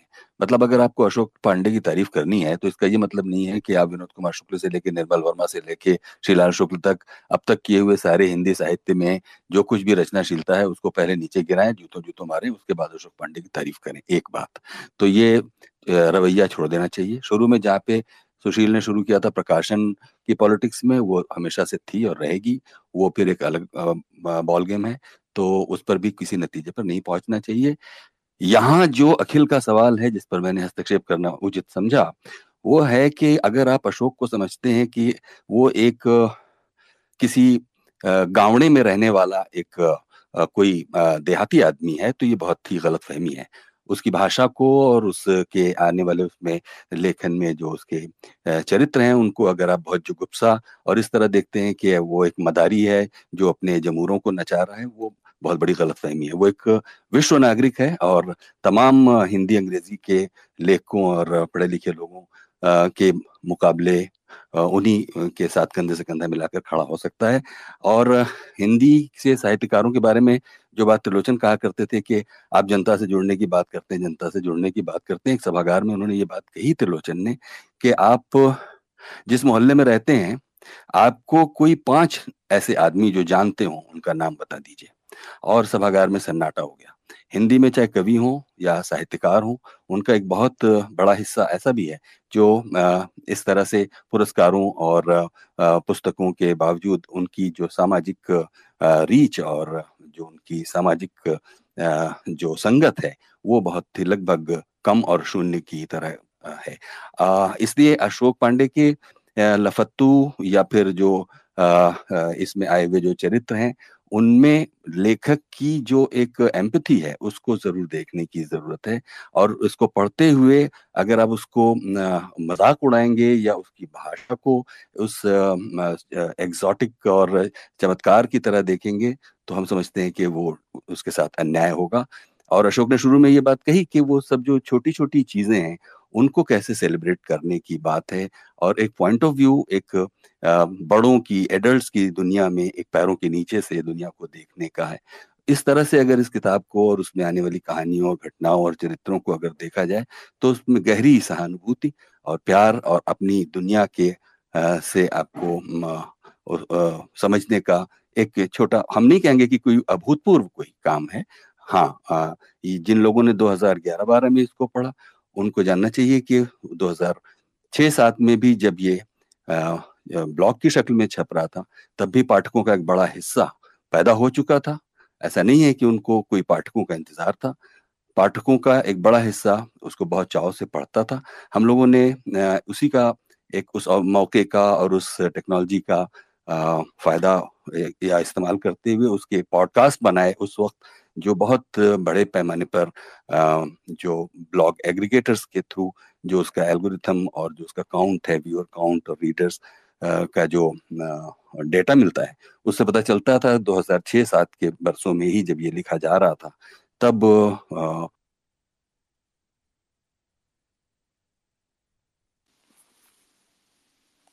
इरफान साहब, यात्रा में तो शायद इसलिए उनकी आवाज़ कट गई क्या? आप लोगों में से किसी को आ रही आवाज़? मुझे आनी बंद हो गई आवाज़ उनकी। हाँ आवाज़ नहीं आ रही हाँ उनकी आवाज़ नहीं आ अच्छा, रही है। कोई नहीं वो शायद वो यात्रा में थे तो शायद इसलिए उनका कट गया होगा फॉर सम रीजन तो अशोक जी पे वापस चलते हैं। और इस इसके बाद फिर हम लोग ओपन कर देंगे भाई बाकी लोग जो कुछ कहना चाहें तो उन पे मुझे जाएँगे। मुझे अशोक जी ये मुझे एक सवाल पूछना था। हाँ, प्लीज़ प्लीज़ सवाल क्या ज़रूर, है? ज़रूर ज़रूर। ऑब्जर्वेशन है मैं चाहता हूँ मैं अशोक बताएँ कि मतलब गलत तो नहीं है ऑब्जर्वेशन में कि जैसे दो तरह की जुबानें इस किताब में देखने को आती हैं। एक तो जिसकी जिसकी ओर बार बार इशारा हो रहा है जो बोला जाता है वैसा लिखा गया है। लेकिन दूसरी जो ज़ुबान है जिसको उन्होंने आ, मुझे लगता है कि उन्होंने इस्तेमाल किया है थोड़ा व्यंग्य के लिए। मसलन मैं एक कोट पढ़ रहा हूँ इस किताब से। इधर के दिनों में टोचा उस्ताद बागड़ बिल्ले का कार्य क्षेत्र खताड़ी से आगे भवानीगंज तक पसर चुका था। बागड़ बिल्ले के कुशल नेतृत्व और निर्देशन में वरिष्ठ, कनिष्ठ दोनों प्रकार के लफंडर लौंडे गुच्ची के खेल को रामनगर की गली गली में फैला देने के महती अनुष्ठान में जान दे देने के हौसले के साथ तन मन और पाँच पैसे के सिक्के के साथ जुट पड़े थे। बड़े भाइयों, चाचाओं, मामाओं इत्यादि द्वारा कभी किसी लड़के के साथ सद्य घटित सार्वजनिक मारपीटीकरण और अपमानीकरण की अफवाहें तमाम मसालों में लपेट कर हमारे इंटरवल सम्मेलनों का विषय बनती और इन सबसे उदासीन और अभूतपूर्व जिजीविशा से लबालब ये जाबाज जिस खेल पर अपना सर्वस्व निछावर करने का खोल उठा चुके थे, उससे उन्हें अब परमपिता भी विरत नहीं कर सकता था। तो ये वाली ज़ुबान भी है। तो मुझे लगता है कि इन इन दो तरह की जुबानों से ये किताब बनी है और इस इस तरह वाली ज़ुबान का इस्तेमाल वो किसी खास उद्देश्य के लिए बीच बीच में करते हैं। अशोक दा? नहीं उद्देश्य तो मृत्युजय कुछ नहीं है इसमें। मतलब ऐसे भी लिख हिंदी में अगर अपमानीकरण में जैसे माना लिख दे रहा हूँ या हम्म। सार्वजनिक मारपीटीकरण लिख दे रहा हूँ। ऐसा होता है ना जब आप भाषा पे काम करते हो या भाषा के साथ रहते हो तो उसका मज़ा उठाना शुरू करते हो। ये मैंने किसी को मज़ा देने के लिए नहीं लिखा। ये मैंने खुद को मज़ा लेने के लिए लिखा हुआ हमको भी आया। अब अपमानीकरण हो गया है? क्योंकि मारपीट ये मेरा एक भांजा है वो बोलता था कि यार मामा मेरे साथ मारपीटीकरण हो गया। है? तो बड़े बड़े गजब का ये मज़ेदार शब्द है। तो वो ऐसा नहीं है कि मैं उद्देश्य से लिख रहा हूँ। कभी कभी भाषा के साथ आनंद लेना आना चाहिए। हिंदी के अगर कोई लेखक सुन रहे हो लिखने वाले पढ़ने वाले तो उनको जबान के साथ मज़ा लेना शुरू करना चाहिए। तब तब आनंद आएगा। तो ये मज़ा लेने का काम है भाई और कुछ खास नहीं है। बस मज़ा लिया है। आनंद लिया है भाषा का। वो है हमारे पास चूँकि भाषा मिली हुई है ना ये जैसे मैं आपको एक छोटा किस्सा और सुनाता हूँ इसका। मेरे घर में अक्सर काम होता रहता है बढ़ई आते हैं मिस्त्री आते हैं। हम्म। मैं इनकी भाषा बहुत ध्यान से सुनता हूँ छुप के सुनता हूँ। तो हमारे यहाँ तो बढ़ई आते थे लड़के। वो कुछ अलमारी वगैरह बना रहे थे। एक दिन में खाना खाते थे सूखी रोटी और उसमें प्याज काट के या नमक के साथ खाते थे और एक घंटे का ब्रेक लेते थे दो से तीन। मैं छुप के सुनता था। तो वो चूँकि ये रामपुर और इधर के आसपास के रहने वाले थे मुस्लिम बच्चे थे हम्म। तो बोलते थे कि अबे क्या ला रिया तू आज? बोलते मच्छी के पाए हैं खाएगा? अब मछली के पाए लाया वो आदमी खा रोटी रहा है नो नमक के साथ। भाषा के मज़े लेकर के अपनी दरिद्रता का आनंद ले रहा है। तो यही है बस और कुछ नहीं है। ये इतना ही है। नहीं नहीं ये बहुत सुंदर बात है। असल में कुछ पिछले हफ़्ते में अमिताभ कुमार से बात कर रहा था वो भी यही बात कर रहे थे कि भाषा का आनंद लेना बहुत ज़रूरी है किसी भी राइटर के लिए। तो वो एक, कल बड़ी सुंदर सी बात रिपीट हुई अभी, अमिताभ जी ने कहा, आपने भी कहा तो बहुत आनंद आया। इरफान जी को मैं बता दूँ कि भाई वो उनकी आधी बात मतलब काफ़ी बात हो गई थी, बाकी आवाज़ हम लोगों को नहीं सुनाई पड़ी तो अगर वो दोबारा कुछ कहना चाहें तो बात पूरी कर लें, क्योंकि कुछ बात हम लोग नहीं सुन पाए थे, और इसके बाद हम लोग ओपन कर देंगे बाकी लोगों के लिए। नहीं मैं जहाँ, मुझे नहीं मालूम कहाँ तक आप सुन पाए थे, लेकिन मैं ये ज़रूर कहना चाहता हूँ कि अशोक पांडे जहाँ रहते हैं उस पूरी दुनिया के बहुत ही लोकप्रिय सितारे हैं। इसलिए वो उस दुनिया को ऐसे नहीं देखते हैं कि कोई एक आउटसाइडर एक लिखने के इरादे से उस दुनिया को देख रहा है बल्कि वो उसके अंदर है। इसलिए जो चरित्र वो ला रहे हैं उनमें से किसी का वो मज़ाक नहीं उड़ा रहे हैं इसलिए पाठक के तौर पर हमें उन चरित्रों को आ, उस तरह नहीं देखना और पढ़ना चाहिए मतलब हालाँकि पाठक आज़ाद है। अपनी तरह से उसका पाठ करने के लिए आ, लेकिन आ, कहीं प्रिडोमिनेटली हमको ये लगता है कि हम मतलब इस तरह की जो जो सुशील कह रहे थे कि मतलब रेणु के बारे में उनको आंचलिक जिस तरह से क्योंकि हम लोगों के यहाँ कैननाइजेशन की एक मजबूरी भी अध्यापन में एक होती है कि बिना कैननाइजेशन के आप अध्यापन या सिलेबस प्लान नहीं कर पाते, वो एक प्रॉब्लम है। लेकिन जिस तरह का लेखन चाहे वो महर्षि लाल शुक्ल ने किया हो या फिर कविता में अष्टभुजा शुक्ल कर रहे हो इनको उस तरह नहीं देखा जाना चाहिए कि जैसे वो मदारी हों और उनके चरित्र कुछ जमूरे हों, ये मैं कह रहा था। नहीं नहीं अच्छी बात है ये ये बहुत अच्छी बात है एक एक, एक छोटी सी बात मैं ऐड करना चाहता हूँ शायद हाँ, हाँ। मैं अपनी बात अच्छी तरह से नहीं कह पाया और इरफान सर जिस बात की तरफ़ इशारा कर रहे हैं बेसिकली मैं ये कहना चाहता था कि हम लोग जैसे लोग जो एक छोटे कस्बे से पढ़े लिखे और धीरे-धीरे शहरों में आए और भी जानने का मौका मिला और हिंदी एक भाषा थी चीज़ों को देखने समझने की। और उसमें अशोक जी जो उस समय लिख रहे थे आज से 10 साल पहले, पाँच साल पहले, चाहे वो वॉन गॉग को लेकर हो या दुनिया के बेहतरीन संगीतकारों के तरफ़ से हो या बेहतरीन आर्टिस्टों की तरफ़ से हो या दुनिया के और जगहों के बारे में, शराब के बारे में, तमाम तरह के कला और साहित्य के बारे में। तो वो एक प्राथमिक परिचय था। उसके बाद ब्लॉग से रूबरू होकर उनके कस्बाई लेख लेखन और उनके कस्बों के किरदार जो है उनसे परिचय हुआ। तो मेरा जो कमेंट था वो उस विस्मय को लेकर था कि जो रेंज है उनके लेखन का, उनके किरदारों का, उस पर एक विस्मय होता है और ख़ास करके जब हम बाहर की जगहों में जाते हैं और पहली बार आ, कहीं पे विथोविन का स्टैचू देखते हैं, जैसे बाथ में मैं देखा, तो किसी ने पूछा, "तुम जानते हो?" मैंने बोला कि हाँ, मैंने बहुत पहले पढ़ा था, अशोक जी ने उनके बारे में लिखा था।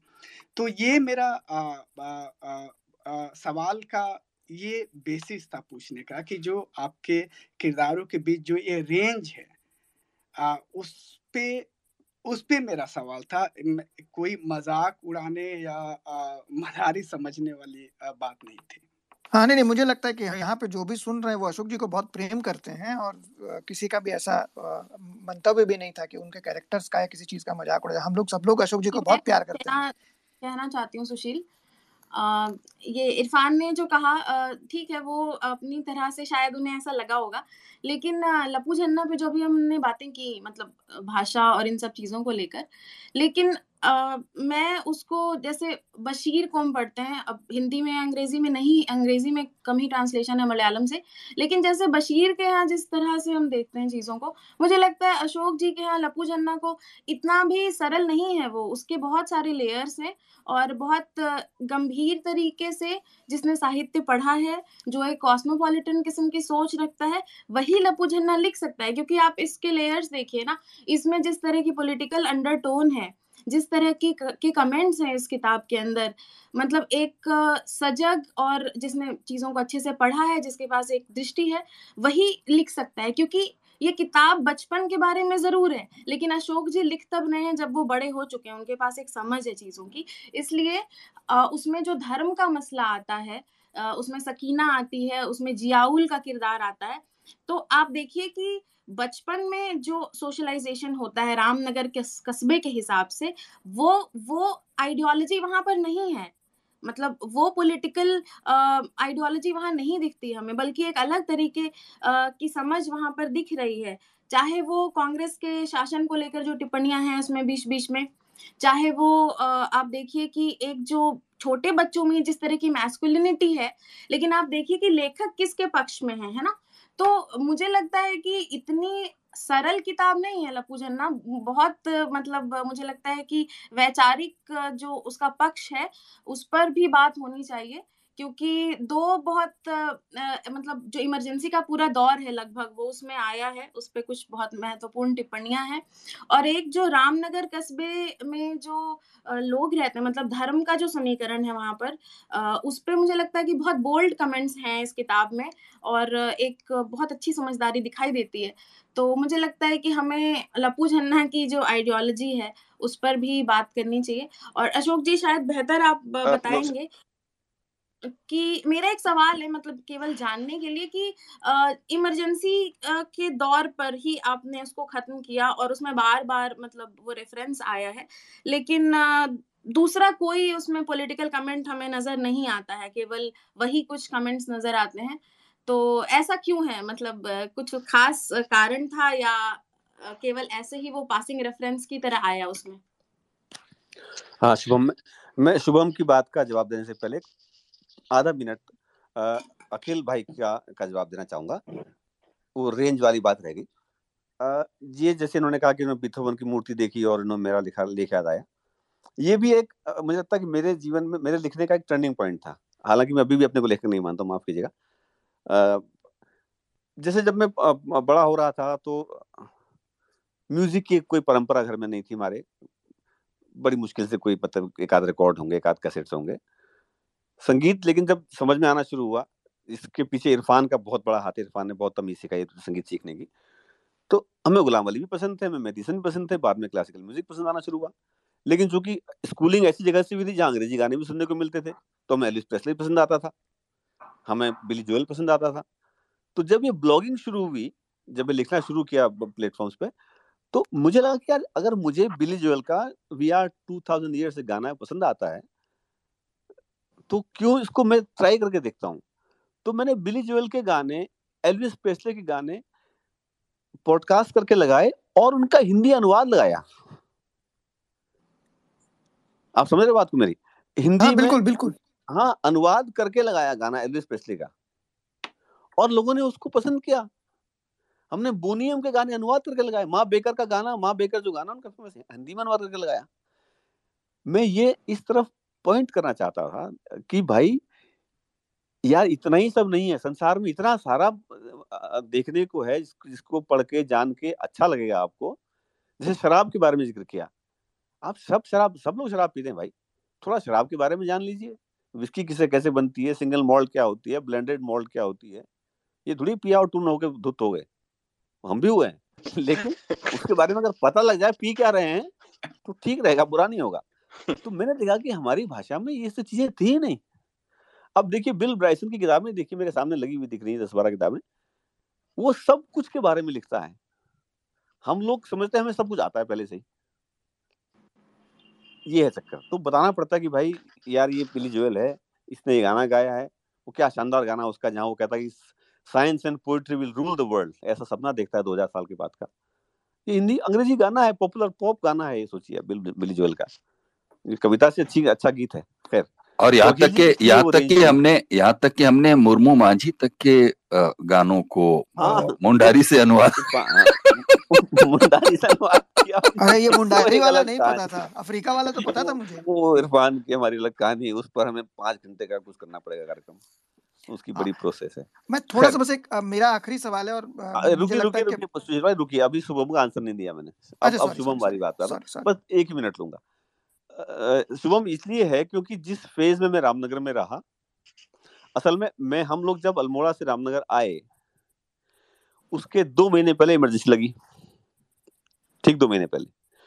और अल्मोड़ा में हम जहाँ रहते थे जो हमारे रोल मॉडल वहाँ पे थे एक वकील साहब थे उनका नाम था हरिनंदन जो, नंदन जोशी।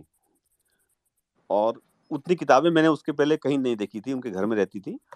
और इमरजेंसी लगने के तुरंत बाद उनको जेल में ले जाएगा हथकड़ी पहना करके। ये हमारे मन में बचपन की इमेज थी और मैं तब मेरे ख्याल से आठ, साढ़े आठ साल का था। वहाँ से रामनगर आए और ये पूरी कहानी मेरे रामनगर रहने की क्योंकि उसके बाद में पढ़ने के लिए चला गया नैनीताल। तो उस फ़ेज़ की कहानी है और ये केवल एक संयोग रहा कि इमरजेंसी लगने के बाद ये कहानी शुरू होती है। अगर इसे आप कहानी कहते हैं तो। और वो उसकी इमरजेंसी उठने पर खत्म होती है कहानी। इतना ही। मैं ये जानना चाहता अशोक ये संयोग है केवल इसमें कोई जानबूझ के किया हुआ नहीं नहीं नहीं ये असल में मैं एक जानना चाह रहा था क्योंकि जैसे लपू जन्ना के बारे में तो काफ़ी कुछ लोगों ने ब्लॉग पे भी पढ़ा है और बातचीत हो रही है। जो दूसरी किताब है बब्बन कार्बोनेट उसके बारे में थोड़ा सा बताइए कि वो क्या है क्योंकि वो उसके बारे में ज़्यादा पता नहीं चल रहा है और हमें ये पता है कि वो आपको बहुत पसंद है। तो उसके बारे में थोड़ा सा बताएँ तो आ, मज़ा आए। अच्छा बब्बन कार्बोनेट के बारे में तो बताइए ही और साथ में उस कहानी के बारे में भी बताइए जो अगली किसी सत्रहवीं किताब में आने वाली है जो स्पेन में उस किसान उस किसान ने आपके मुँह में जो खाने की चीज़ डाली वो जब आप अ, किसी एक स्पेनिश गाँव में एक अनजान आदमी की तरह भटक रहे थे उसकी भी कहानी ज़रूर यहाँ बताइएगा। ज़रूर ज़रूर। जी। अब मैं भूल गया आपने क्या पूछा मेरे से सुशील? बब्बन आ, कार्बोनेट और हाँ हाँ वाला। कार्बोनेट। बब्बन कार्बोनेट तो ये है कि कोई नई बात उसमें नहीं है। मेरे किस्से हैं मैं मुझे छोटी छोटी चीज़ों के बारे में लिखना अच्छा लगता है। छोटी छोटी चीज़ें हैं आसपास की चीज़ें लोग। जैसे हमारे पहाड़ में कप मारना बोलते हैं फसक फसक बोलते हैं फसक मारना। और उस पर कई लोगों ने किया है हमारे। मनोहर श्याम जोशी जी बहुत बढ़िया फसक मारा करते थे। तो छोटे छोटे किस्से हैं बहुत सारे किस्से मेरे सोशल मीडिया पर फेसबुक वगैरह में लोगों में पड़े हैं। ऐसी मेरे ख्याल से पचास छोटी छोटी कहानियों का अ, का संकलन है।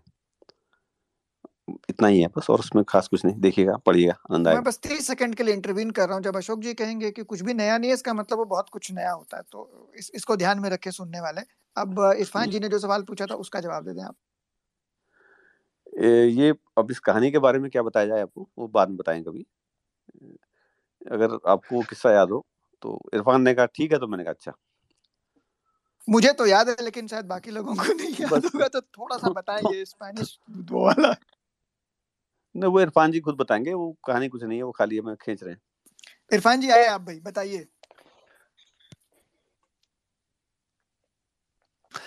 एक दिन अशोक पांडे एक ट्रेन में सफ़र कर रहे थे जिसमें उनको एक आदमी मिला। उसने कहा कि कहाँ जा रहे हो? इन्होंने कहा दिल्ली जा रहे हो। इन्होंने कहा कि तुम कहाँ जा रहे हो? बोले कि मैं तो वेनेजुएला जा रहा हूँ। तो बोले कि मेरे साथ चलो। तो फिर ये दिल्ली आकर उसके साथ वेनेजुएला चले गए और वहाँ फिर एक गाँव में भटकते हुए पहुँचे। भटकते हुए क्या मतलब? उनको शहर तो देखना नहीं था। इनको वहाँ मीर की शायरी, मीर का दीवान वहाँ पढ़ना था और वहाँ जो इनका समय गुजरा वहाँ के गाँव में और खेतों में और किसानों के बीच में। तो उसी का एक किस्सा मैं याद करने की कोशिश कर रहा था लेकिन वो सत्रहवीं किताब में जब आएगा तब शायद आप लोग जान पाएँगे। यहाँ पे अविनाश हैं कीर्तिश हैं वो वो था एक मिनट। हाँ। वो इरफान की बात करें वो असल में पहल में एक मेरा संस्मरण छपा था बाल्ताजार का करके नाम से याद कीजिए। एक मुझे ऐसी बूढ़ा आदमी मिला था कराकास की गलियों में वो गाड़ियों क- का पुराना मैकेनिक था रिटायर हो चुका था अस्सी साल का था और उसने रिटायर होने के बाद करीब पचास गाड़ियाँ खरीदी थी जो कूड़ा हो चुकी थी और उनकी गाड़ी के बॉडीज को वो पीट पीट करके उनकी पट्टियाँ बनाता था और उन पर कविताएँ लिखता था। वाह! पेंट से। और उसने अपनी एक वर्कशॉप में एक ऐसी कविताओं की एग्जीबिशन लगा रखी थी अकेले अपने लिए। उसका नाम था बाल्ताजार। वो मेरा पहल में आज से बीस पच्चीस साल पहले संस्मरण छपा था इरफान उसकी बात कर रहे हैं। और वो लंबी कहानी है बहुत वो फिर कभी लिखेंगे।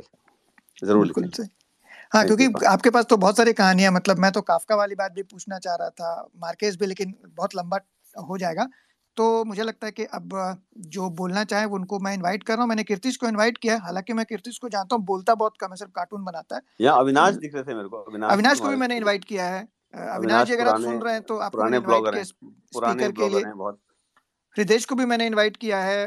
अखिल बाकी जिनको इनवाइट करना है आप कर दीजिए या और किसी का नाम बताए तो मैं इनवाइट कर लूँ। मंजूल जी को मैंने कर दिया इनवाइट आप हाँ, हाँ।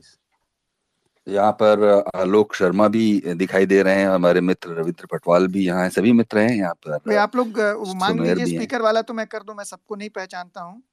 और मंदिरा का नाम लिया अशोक ने तो मंदिरा भी यहाँ है। कहाँ है मंदिरा जी? हमको दिख नहीं रही हैं। मैं उनको इनवाइट करना चाहता हूँ। स्पीकर कहाँ गई? प्लीज़ आप जो भी सुन रहे हैं जिनका नाम लिया जा रहा है वो प्लीज़ मांग लें ताकि मैं आप लोगों को स्पीकर बना सकूँ। अविनाश जी कहाँ हैं? उनको स्पीकर बनाया कहाँ चले गए? अभी मैं हृदय जी को देख रहा हूँ। अभी कुछ देर पहले ओम थानवी थे मंजुल हैं। हृदय जी को इनवाइट करो ना। हृदय को मैंने हाँ, किया नहीं, नहीं मुझे आपने इनवाइट किया हुआ है। हाँ तो बोले ना सर। हाँ बहुत शुक्रिया। नहीं मैंने आपने कई लोगों को एक साथ इनवाइट किया तो मैंने सोचा कि फिर आप कहेंगे कि कौन बोले। तो मुझे शुरू कर दिया तो आप बोलिए अब। हाँ नहीं मैं तो सिर्फ़ इतना कह सकता हूँ कि मैं एक मैं एक रिपोर्टर हूँ मैं एक राइटर तो हूँ नहीं। लेकिन इतना ज़रूर है कि मैं जानता हूँ कि आज की दुनिया में मेरा जो मैं जो एक्सपीरियंस लेकर आता हूँ यहाँ पर इस डिस्कशन में वो एक रिपोर्टर का है जो घूमते रहता है। और उसमें मैंने बहुत सारे लोगों में एक महत्वाकांक्षा देखी है उस ऊंचाई को छूने की जिसके लिए बहुत लंबी सीढ़ियाँ पार करनी पड़ती हैं। और वो उस तक पहुँचते भी हैं। तो उसका मैंने एक उदाहरण ये देखा है और ये जो इरफान जी कह रहे थे एहतियात इस बात को कहने में बहुत ज़रूरी है कि जब हम एक बात करते हैं तो दूसरी बात को छोटा करने की ज़रूरत नहीं है। उन्होंने बहुत ही नुएंस तरीके से बात कही थी। तो कई लोग शुरू करते हैं और जिसका काफ़ी हद तक कई जगहों में मैं भी उसका दोषी रहा हूँ कि वो एक छोटे वक्फे में एक बहुत ऐसा काम करने की कोशिश करते हैं जैसे अभी वो शराब बनाने की बात कर रहे थे इसमें एक कम से कम वक्त उतना लगना चाहिए। तो अशोकदा जो टेबल पर लेकर आते हैं अपनी चीज़ें वो सबसे बड़ी चीज़ है कि उनके भीतर कोई आ, कोई जल्दबाजी नहीं है उनके काम में। उनके साथ घूमते हुए उनको मैंने ये देखा है कि उनकी किताब अगर पढ़ने में इतनी अच्छी लग रही है और जो मैंने अभी पिछले एक दो घंटे में आधी से ज़्यादा किताब अभी लपू खत्म की है और उनकी इससे भी एक अच्छी इससे भी अच्छी मैं बड़ी ज़िम्मेदारी के साथ कह रहा हूँ क्योंकि मैं और मेरी पत्नी दोनों से पढ़ते हुए हंसे थे वो बद्री काका की जो उन्होंने वर्ल्ड फ़ाइल मुझे भेजी थी और काफ़ी लंबे करीब हाँ, कई हज़ार वर्ड थे तो हम ज़ोर ज़ोर से इसलिए हँसते थे क्योंकि हमने अपने बचपन में वो जिया है। और अभी एक जो किस्सा इसमें है जो मैंने पढ़ा कि जैसे हम हेड टेल करते हैं क्रिकेट मैच खेलने के लिए तो वो गील सूख करते हैं पत्थर पत्थर के एक और थूक कर उसके हवा में उछालते हैं। और उसके बाद गील सुख करते हैं। तो ये चीज़ें बहुत ही छोटी छोटी चीज़ें हैं, ये आती हैं जब आप उस चीज़ को जीते हैं और उसको महसूस करते हैं, इकट्ठा करते हैं। और यही बात जो इरफान और अशोक पांडे कह रहे थे, वो यही था कि मनोहर श्याम जोशी, और जितना मैंने पढ़ा है, मुझे ये बोलने से भाषा सीखी जाती है जो बात कह रहे थे। ये बहुत ही बहुत ही महत्वपूर्ण चीज़ है क्योंकि भाषा सुनकर ही सीखी जाती है। अमृताल नागर ने ये बात कही होगी कभी, और मनोहर श्याम जोशी ने उसे लिखा था और मैंने वहीं से पढ़ा। और उस बात को उससे पहले भी महसूस करते आया था, लेकिन तब आँखें खुली। हाँ भाषा तो सुनकर सीखी जाती है।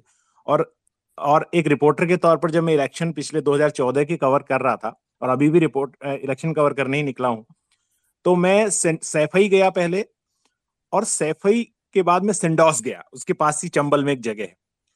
तो मेरे को जो स्टोरी वहाँ मिली थी, वो सैफई और सिंडोस में कितना अंतर है? दोनों ही एक ही पचास किलोमीटर की दूरी पर है, पर सैफई में एक एयर स्ट्रिप है जिसको बनाने के लिए उन्होंने पूरा एक, जो चिड़ियों का एक वेटलैंड है, वो खत्म कर दिया। और सिंडॉस में स्कूल में बच्चे नहीं आते हैं और वहाँ एक साल पुरानी तारीख लिखी हुई मैंने एक ब्लैक बोर्ड में देखी। यानी एक साल से वहाँ टीचर आया नहीं था। तो मेरे जो कैमरामैन है, उन्होंने यही कहा कि यार, ये तो बिल्कुल ऐसे बोल रहे हैं जैसे पानसिंह तोमर की भाषा है। तो तब मैंने उन्हें फिर वही बात बताई। मैंने कहा, देखो, भाषा सुनकर सीखी जाती है। ये मैंने भी किसी से सुन के सीखा। तो वही एको वही प्रतिध्वनि जो हमें सुनाई देती है, वो इस तरह की किताबों में सुनाई देती है लपू झरना में, जो बहुत ही परिपक्व हैं, बहुत ही ऑर्गेनिक तरीके से कई कई साल में आई हैं और जिनके पीछे महत्वाकांक्षा नहीं है कि वो किताब कभी छपेंगी या नहीं छपेंगी। और उसी से प्रेरित होके कभी मैं भी कुछ ऐसा लिख रहा हूँ जिसको शुरू करते वक्त मैंने सोचा नहीं कि ये छपेगा या नहीं छपेगा और मुझे नहीं लगता वो कभी छपेगा या नहीं छपेगा, इस पर ये बहुत बात की प्रश्न है, लेकिन उसकी जर्नी बहुत इंपॉर्टेंट होती है। तो बाकी लोग हैं, वो लोग बोलेंगे तो मुझे इतना ही कहना है, अशोक दा को एक बार बहुत बहुत बधाई और अभी जब हम मिलेंगे, हम तो जब मैं आता हूँ हल्द्वानी तो घूमते हैं हम साथ में। तो वो किताब पूरी करके मुलाकात मतलब कुछ ही दिनों में पूरी हो जाएगी। बहुत शुक्रिया। शुक्रिया हृदय शुक्रिया शुक्रिया। मंदिरा जी आप बोले। मंदिरा जी हाँ ठीक है। मंदिरा जी आपको आवाज़ आ रही है? आप स्पीकर तो हैं लेकिन आप बोलेंगे तो हम लोग सुनेंगे। जी अभी आ रही है आवाज़? बिल्कुल आ रही है बिल्कुल आ रही है। स्टार्ट करें। Thank you thank you very much for the invitation ऐसा है कि हिंदी साहित्य तो मैं बारहवीं स्टैंडर्ड uh, तक पढ़ी हूँ uh, तो इसके बारे में बहुत कोई स्पेशलिस्ट जैसा कमेंट तो मैं नहीं कर सकती। Uh, बहरहाल एक छोटा सा ऐसे है टी एस एलियट का जो हम लोग पढ़ाते हैं कॉलेज में। Tradition and the individual talent उसमें बहुत सुंदर एक इमेज है। ट्रेडिशन और जब कोई नए तरह की का भाषा आता है या नए तरह की लेखनी आती है तो उसके बारे में एलियट बोलते हैं कि आप इमेजिन करिए एक stack of books one is one stack of books और उसके अंदर आपने एक नए ऑथर को इंडिविजुअल uh, जो है नया इंडिविजुअल नए तरीके से लिख रहा है। तो stack of books which is already existing वो है आपका ट्रेडिशन और जिसको आप घुसा रहे हैं बीच में वो है द इंडिविजुअल जिसके बारे में आप चर्चा कर रहे हैं।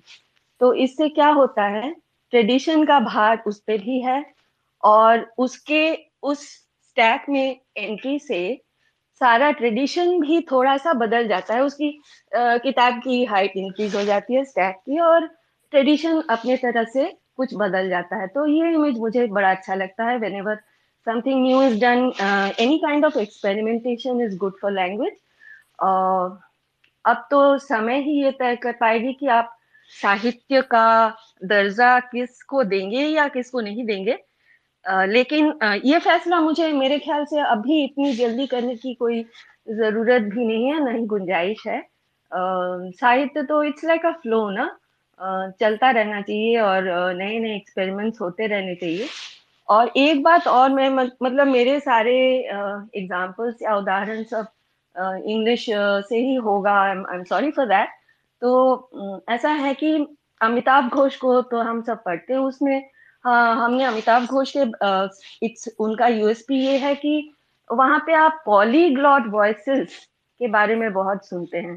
तो whenever we discuss you know world writer like Amitav Ghosh मेरे ख्याल से तो Ashok Pandey is going to be you know the next new generation global icon तो अब उनके साहित्य में जब मैंने लपू झन्ना पढ़ा और हिंदी मैंने बहुत सालों बाद मैंने शुरू करी है तो मुझे यहाँ पे बहुत सारी आवाज़ें दिखाई दी जो आप आ, मतलब जैसे आप लफट्टू का लैंग्वेज छोड़ दीजिए उस उसका तुतलाना या उसको फोनेटिकली पूरा लिटरली रेंडर करना उसकी बात वो एक्सपेरिमेंटेशन एक दूसरे तरह की है।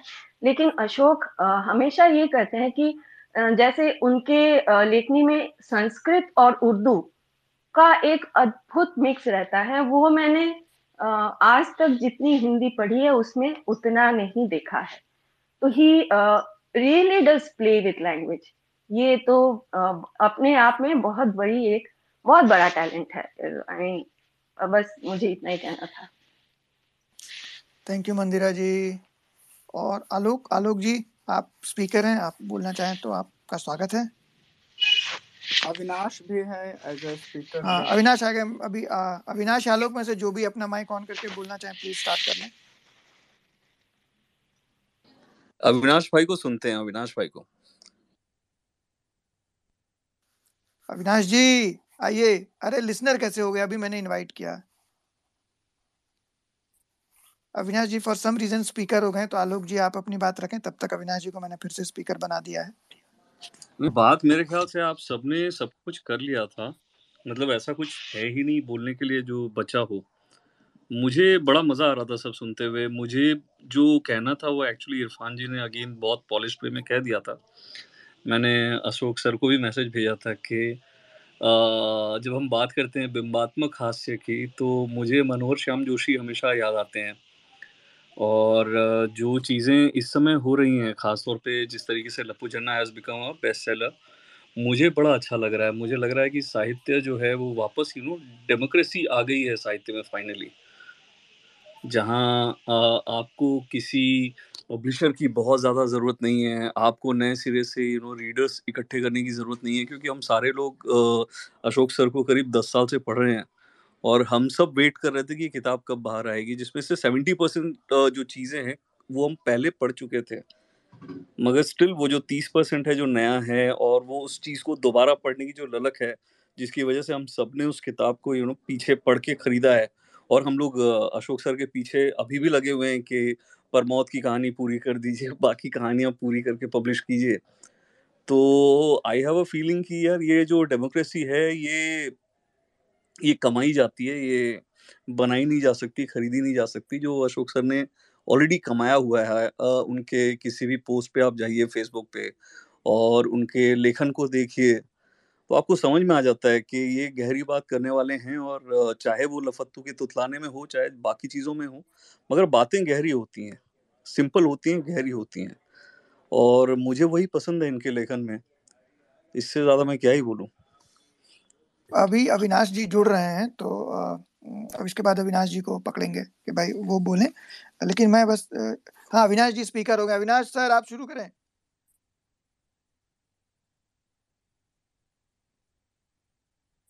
अविनाश जी, शुरू करिए। हम लोग आपको सुनने का इंतज़ार कर रहे हैं। उसके बाद फिर अशोक जी पे जाएँगे।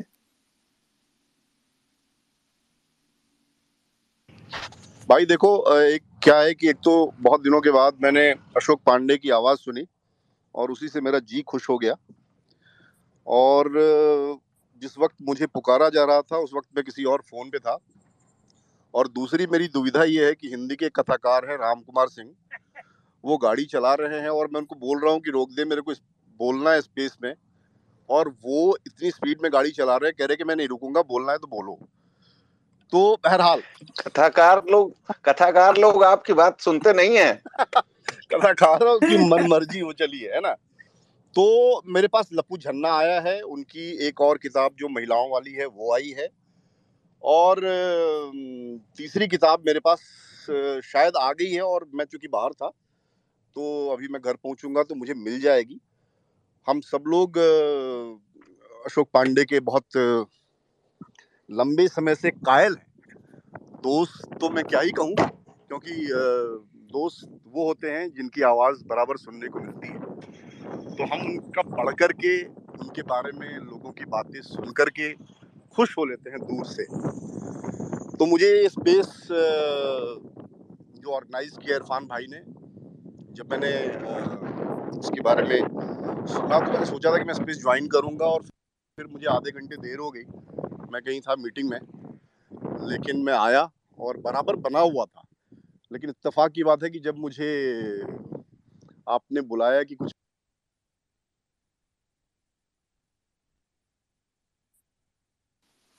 मुझे लग रहा है कि राम कुमार जी ने गाड़ी बहुत ज़्यादा तेज कर दी है। इसलिए अविनाश जी की आवाज़ जो है अब सुनाई नहीं हाँ, पड़ रही आप लोगों को सुनाई पड़ रही तो बता गाड़ी। हाँ वो थोड़ी लगता है कट गई आवाज़।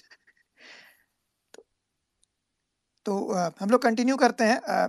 एक मैं लंबा भी हो गया दो घंटे होने वाले लास्ट में अशोक जी से सवाल पूछ। अविनाश जी आपकी आवाज़ बीच में कट गई थी आप बोले अभी आवाज़ आ रही है फिर से। ओके, उन्होंने स्पीकर ऑफ़ कर दिया है। तो अशोक जी, ये आपके, आपको ये अनुभव बहुत हुआ होगा ब्लॉगिंग के समय में भी, अभी भी, कि जब लोग जिस तरह से वो करते हैं कि भाई, अरे ये लपूजना का नया एपिसोड नहीं आया, या फिर वो नहीं आया, या जो मैसेजिंग करते हैं तो इस, इसके बारे में आप कुछ बताएँ। जो चिट्ठियाँ आपने बताई हैं कि ब्लॉग पे लंबी लंबी चिट्ठियाँ आती थी लपू झन्ना के एपिसोड्स आने के बाद तो वो एक थोड़ा सा अनुभव आप साझा कर लें तो हम लोग फिर इसको आगे देखेंगे।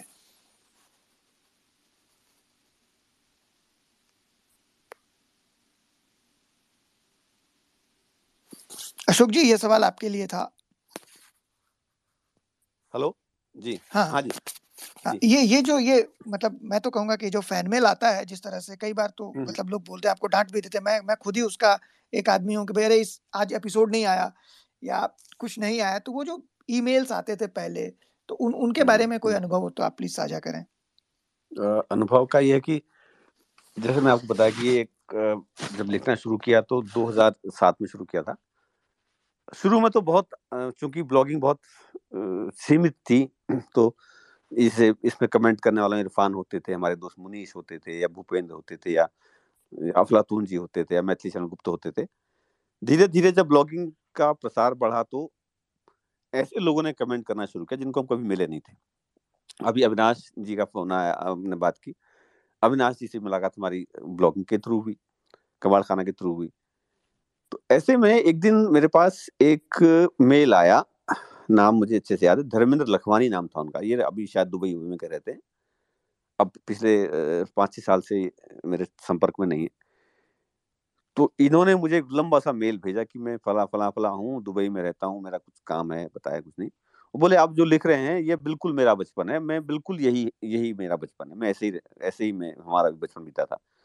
तो मुझे पहली बार लगा कि हाँ यार, ये बात तो क्योंकि वो बिहार में कहीं दूर दराज किसी इलाके के रहने वाले थे। और मेरा ये सब रामनगर में बीता था। तो इत्तेफाक की बात और है इसमें कि मुझे उन दिनों अनुवाद करने का भी बहुत शौक था। और तभी मेरे दिमाग, मेरे सामने उन दिनों में एक बहुत बड़े महाकवि इसराइल के हुए यहूदा अमीखाई। शायद नाम सुना लोगों ने। बिल्कुल बिल्कुल। यहूदा मिखाई बीसवीं शताब्दी के सबसे बड़े विश्व कवियों में गिने जाते हैं। तो उनकी उनके उनके उन दिनों में अनुवाद कर रहा था बल्कि उनके अनुवाद की किताब भी एक छपी है संवाद प्रकाशन से। तो उसमें वो एक कविता में कहते हैं आ, मैं कविता मैंने सामने खोल रखी है छोटी सी कविता आठ पंक, आठ पंक्तियों की। आ, वो कहते हैं कि मेरे प्रेम भी नापे जाते हैं युद्धों से। मैं कह रहा हूँ ये गुजरात दूसरे विश्व युद्ध के बाद हम मिले थे छह दिन युद्ध के एक दिन पहले। मैं कभी नहीं कहूँगा 1945 से 48 की शांति के पहले या छप्पन से सतावन की शांति के दौरान।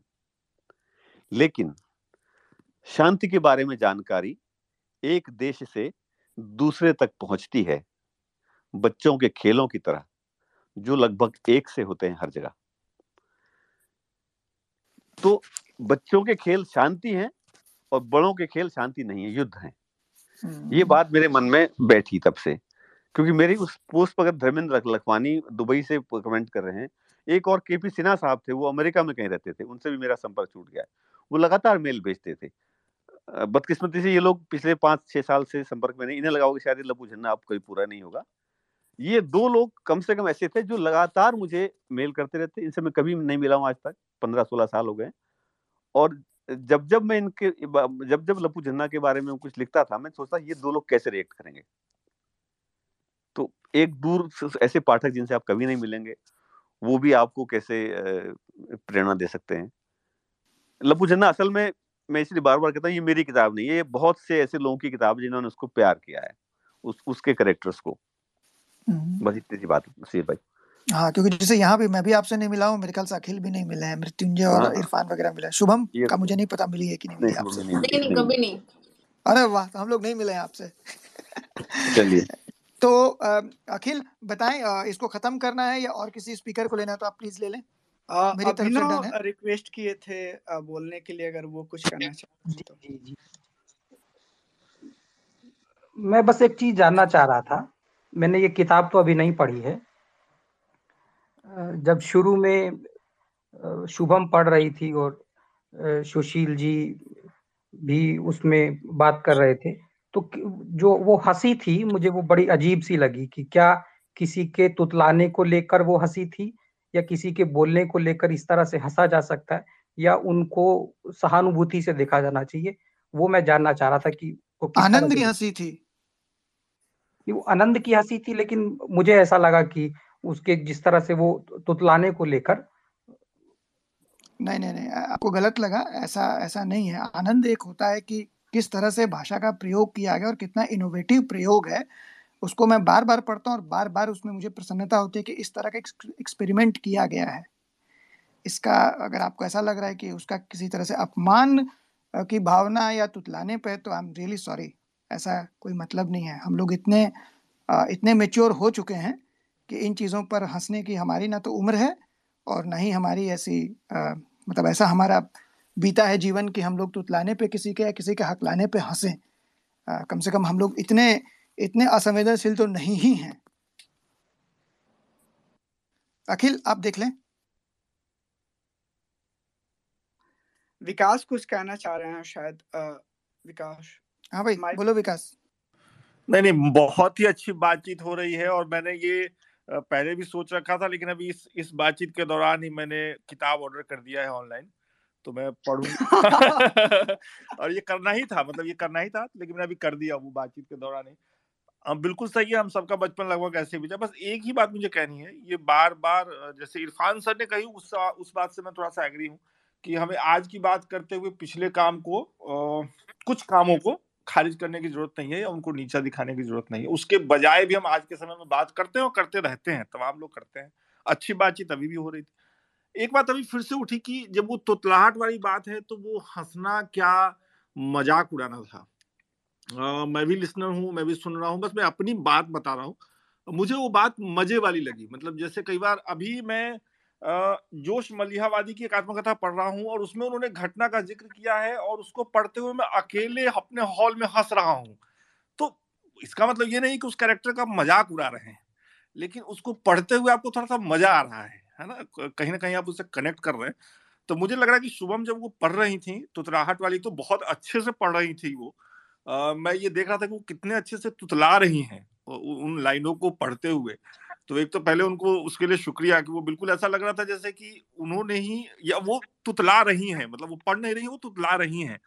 और उसको उसको पढ़ते हुए जो हंस रही थी बीच में एक बार हँसी तो वो मज़े वाली हँसी लगी और मुझे भी वो मज़े वाली ही लगी। हो सकता है कुछ लोगों को लगा हो कि मज़ाक उड़ाने जैसा था, लेकिन ऐसा कुछ लगा नहीं। तो कुल मिला के एक अच्छी बातचीत हुई और मुझे लगता है ऐसी बातचीत होती रहनी चाहिए सुशील भाई, अखिल भाई और बाकी लोग जो भी इसके होस्ट थे। तो समय समय पर हम लोग ऐसी बातचीत करते रहे, बस यही। शुक्रिया। मैं बस अंत में अपनी तरफ़ से जोड़ रहा हूँ कि एक बहुत बड़े स्कॉलर हुए हैं एरिक आउरबाख जो वर्ल्ड लिटरेचर के अशोक जी ज़रूर जानते होंगे उनको।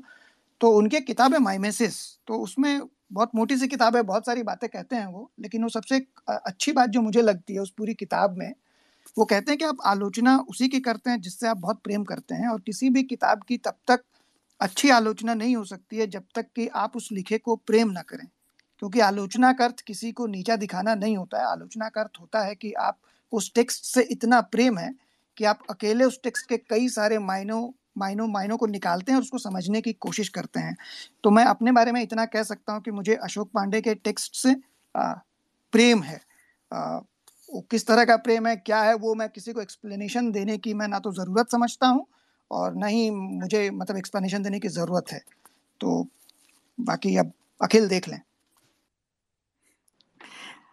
आ, नहीं इसमें क्या है? जैसे बहुत सारे अभी आ, इस पे बात करते हुए उनकी एक लाइन याद आ रही है ये श्रीलाल शुक्ल के, कि आधुनिक शिक्षा पत्ती गली की कुतिया है जिसे चलते हुए कोई लात मार देता है।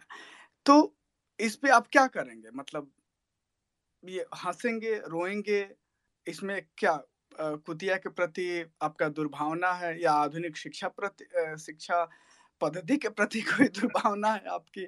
ये तो ये तो एक वो चीज़ है जो इस तरह से आती है जो एक सच है और कहीं ना कहीं उसको आप समझते हैं। इसमें किसी के प्रति कोई दुर्भावना या किसी को कोई हँसी मज़ाक बनाने का आ, वो नहीं है मामला नहीं है। ये तो आ, जैसे आ, आया उसमें और एक पूरी गंभीरता के साथ चीज़ों को समझते हुए आप उस पर रिएक्ट करते हैं। आ, अब लगता है कि वक्त हो चला है। हाँ तो लास्ट कमेंट अशोक जी या इरफान जी से लेके खत्म कर लें। बस एक, कुछ बोलना चाह रहे बोल लो। हाँ जो होस्ट हैं और को होस्ट हैं उनसे एक रिक्वेस्ट है ये बातचीत के इतर ही मेरी ये डिमांड हो सकती है तो मुझे माफ़ करिएगा अखिल भाई। लेकिन मैं ये कहना चाहता हूँ कि जब ये बातचीत खत्म करेंगे आप लोग तो क्या आप हम सब लोगों को कैलाश गौतम जी की कविता अमावस का मेरा सुना सकते हैं? मैं बहुत मिस करता हूँ जो जय सुशील भाई के घर पे आपने एक बार सुनाया था।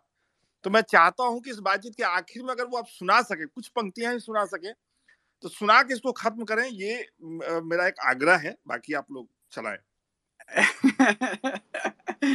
वो बहुत ही विषांतर हो जाएगा। हम किसी दिन और रखते हैं उसको। भोजपुरी साहित्य कविता उस पर और और भी बातचीत कर सकते हैं और उसमें वो आ जाएगा शामिल होगा। और ज़रूर आप उसको याद किए इसके लिए शुक्रिया। हम मतलब मुझे अच्छा लगेगा अगर मैं पढ़ पाया कह पाया कुछ तो। उसके साथ साथ और भी कवि है भोजपुरी की और भी बहुत सारी कविताएँ हम उसको कह सकते हैं। हाँ उसमें बहुत सारे लोग हैं सागर भी हैं और सागर बहुत अच्छी कविताएँ लिखते हैं भोजपुरी में प्रमोद भी लिखते हैं तो हम लोग उसका एक अलग से कर सकते हैं। तो कंक्लूडिंग रिमार्क्स ले लें मृत्युंजय इरफान साहब से और फिर अशोक जी से। एकदम। एकदम। तो मृत्युंजय जी कंक्लूडिंग रिमार्क्स दिया जाए। दिलचस्प बातचीत थी और बहुत सारा कुछ बतियाने का था लेकिन वक्त नहीं है और आ, शुक्रिया ये सब लिखने का। आ, क्या कहें? बस इतना ही। और हाँ और हाँ बब्बन हाँ। कार्बोनेट मुझे लगता है इस किताब की अगली कड़ी है जिसमें जो शुभम सवाल उठा रही थी तो उसमें बहुत साफ़ है मतलब वो आगे बढ़ी हुई इस दुनिया से वो जिस दुनिया का चर्चा है उस दुनिया के आगे बढ़े हुए चरित्र है उसमें। तो उन चरित्रों से भेंट मुलाकात होगी तो हमको और ज़्यादा इस जो हमारी दुनिया जो हमारे नज़दीक की दुनिया है उससे राबता हमारा होगा। सो इतना ही। इरफान साहब। हाँ नहीं तो मैं सोचता हूँ कि यहाँ पर इस वक्त रूम में जितने लोग हैं उनमें से कुछ लोग जिन्होंने इस किताब का टेक्स्ट नहीं देखा है। तो मैं पहला जो अध्याय है मैं पढ़ना चाहता हूँ। ज़रूर ज़रूर। तो। बहुत बढ़िया। थैंक यू मृत्युंजय अपना माइक ऑफ़ कर लिए प्लीज़ शुभम आप भी। थैंक यू उन्हीं मंसरों में था जो शहर बसा ये इसका पहले अध्याय का नाम है। बाबू का ट्रांसफ़र पहली दफ़ा प्लेन्स में होने पर हम लोग रामनगर आए। उसके पहले हम पहाड़ यानी अल्मोड़ा में रहते थे। खताड़ी नाम के मोहल्ले में हमें जो मकान किराए पर मिला, वो रामनगर के भीतर बसने वाले दो मुल्कों के एन बॉर्डर पर था। आज़ाद भारत के हर सभ्य नगर की तरह रामनगर के भी अपने अपने हिंदुस्तान और पाकिस्तान थे। घर के पीछे नज़दीक ही एक मंदिर था। लाउडस्पीकर पर सुबह शाम भजनों का एक घिसा हुआ रिकॉर्ड बजता। रिकॉर्ड की सुई चार या पाँच जगह अटक जाती ऐसा होने पर उसमें से च च च च च या ग ग ग ग पर ठहरी हुई आवाज़ तब तक आती रहती, जब तक कि कोई धर्मात्मा सुई को उठाकर आगे पीछे न रख देता। सामने वाली खिड़की से बाई तरफ़ देखने पर तीस एक मीटर दूर मस्जिद की चमकीली मीनार दिखाई देती थी, जहाँ से दिन में पाँच बार अजान आती थी। रामनगर आने से पहले मैं इन धार्मिक आवाजों से अनभिज्ञ था। रामनगर में शोर बहुत होता है। दफ्तर से आने के बाद बाबू अक्सर कहा करते। मस्जिद के सामने खलील सब्ज़ी वाले की दुकान थी। घर की सब्ज़ी वहीं से आती थी। सब्ज़ी लेने माँ वहाँ जाती तो किसी पड़ोसन को साथ ले जाती। लौटती तो मुसलमानों के बारे में कुछ ना कुछ ज़रूर कहती। मुसलमानों और अन्य नए विषयों से संबंधित मेरा सामान्य ज्ञान रामनगर में बने मेरे पहले दोस्त लफत्तू की दी हुई सूचनाओं से हर रोज समृद्ध होता था। एक नंबर का चोर माना जाने वाला लफत्तू तोतला और पढ़ने में बेहद कमज़ोर था। उसके घर वाले उसे बौड़म कहकर बुलाया करते थे। कभी कभी जब माँ को रसोई में ज़्यादा काम होता तो धनिया पुदीना जैसी छोटी चीज़ें लाने मैं ही जाया करता।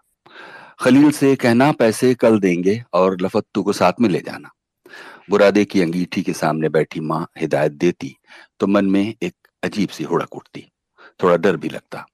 मस्जिद से लगे पटरों पर बच्चा दुकानें सजी होती थी। सफरी पाँच की दो, कटारी पाँच की दो की हाँक लगाते हुए टोकरियों में माल सजाए बैठे बच्चे छोटे मोटे व्यापार किया करते थे। रामनगर में अमरूद को सफरी और इमली को कटारी कहा जाता था। दुश्मन मोहल्ले में घुसते ही बच्चा दुकानदार हमेशा की तरह कुछ ना कुछ अंट शंट कहकर डराने की कोशिश किया करते, लेकिन मैं उनकी तरफ़ देखता भी नहीं था। खलील के यहाँ से चुपचाप सब्ज़ी खरीदता और घर का रास्ता नापता। हाँ लफत्तू साथ में होता तो हिम्मत बनी रहती थी। दुकान में बैठा खलील उन बच्चों पर दुनिया भर की लानतें भेजा करता था। उस दिन पुदीने की गड्डी लिए हुए लफत्तू और मैं वापस लौट रहे थे जब मैंने एक पल को पटरे पर लगी दुकानों की तरफ़ आँख उठाई। हे भगवान, मेरा तो दिल तिड़क गया। छह सात साल की एक लड़की छोटे छोटे कुल्हड़ों में खीर बेच रही थी। खीर ले लो, खीर ले लो, उसकी आँखें मुझ पर लगी हुई थी। मेरा पेट फूल कर गले में अटक गया।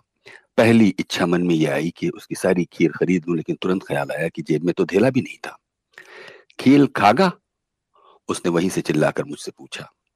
अमरूद, इमली बेच रहे बाकी बच्चों ने भी कुछ ज़रूर कहा होगा, लेकिन पता नहीं किस तरह से हिम्मत करता हुआ मैं उनके सामने खड़ा हो गया। कितने की है? मैंने पूछा। तू हिंदू हैगा? तेरे लिए फ्री। उसने एक कुल्हड़ मेरी तरफ़ बढ़ाया और फुसफुसा कर बोली। सकीना आएगा मेरा नाम? शादी करेगा मुझसे। याद नहीं कब, कैसे घर आए, रात खाना खाने के बहुत देर तक नींद नहीं आई। चमचम दांतों वाली सकीना की मुस्कुराती हुई सूरत मन से हटने का नाम नहीं ले रही थी। उसका शादी करेगा मुझसे, कोहराम मचाए हुए था। जल्दी सोता क्यों नहीं, माँ ने झड़की लगाई। उसे क्या पता, मुझे सकीना से मोहब्बत हो गई थी और मोहब्बत में नींद कहाँ आती है। कुछ दिन पहले बाबू के साथ हमने एक पिक्चर देखी थी, जिसके अंत में हीरोइन ने हीरा चाट कर खुदकुशी कर दी थी। मरी हुई हीरोइन का हाथ थामे हीरो रोता जाता था।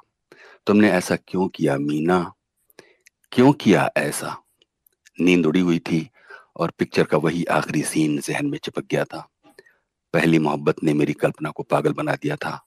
घर वालों ने सकीना के साथ मेरी शादी कराने से इनकार कर दिया। मुसलमान की बेटी को घर लाएगा? पैदा होते ही मर क्यों नहीं गया? जैसे डायलॉग भीतर गूंज रहे थे। ऐसे में मैंने खुदकुशी कर दी। माँ, बाबू, भाई, बहन सारे बुरी तरह रो रहे थे। सकीना की एंट्री हुई। तुमने ऐसा क्यों किया? क्यों किया, अशोक? सकीना रोती जा रही थी। मैं बड़ी मुश्किल से रुलाई रोके हुए था। सकीना ने विलाप के बाद मैं तकिए के नीचे सिर दबाए सचमुच रोने लगा। बत्ती बंद की जा चुकी थी। मैंने बाबू का अपने सिरहाने तक आना सुना।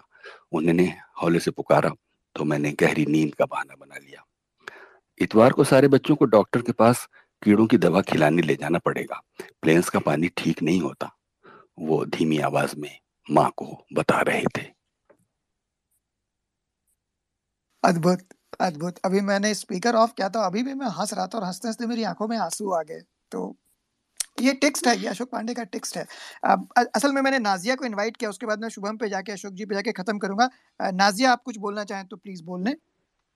जी, जी, थैंक यू। एक्चुअली मैं हिम्मत नहीं कर पा रही थी माइक लेने की, इतने बड़े-बड़े लोग यहाँ पर हैं मेरे लिए तो बिल्कुल फ़ैन मोमेंट है।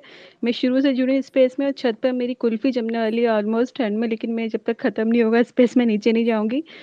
जो-जो ये बोलना था वो तो ऑलमोस्ट सारे पॉइंट्स कवर हो ही गए हैं, बस मैं अशोक सर को सुनना मतलब अपने आप में बहुत बड़ा प्लेज़र है और Irfan sir cherry on top.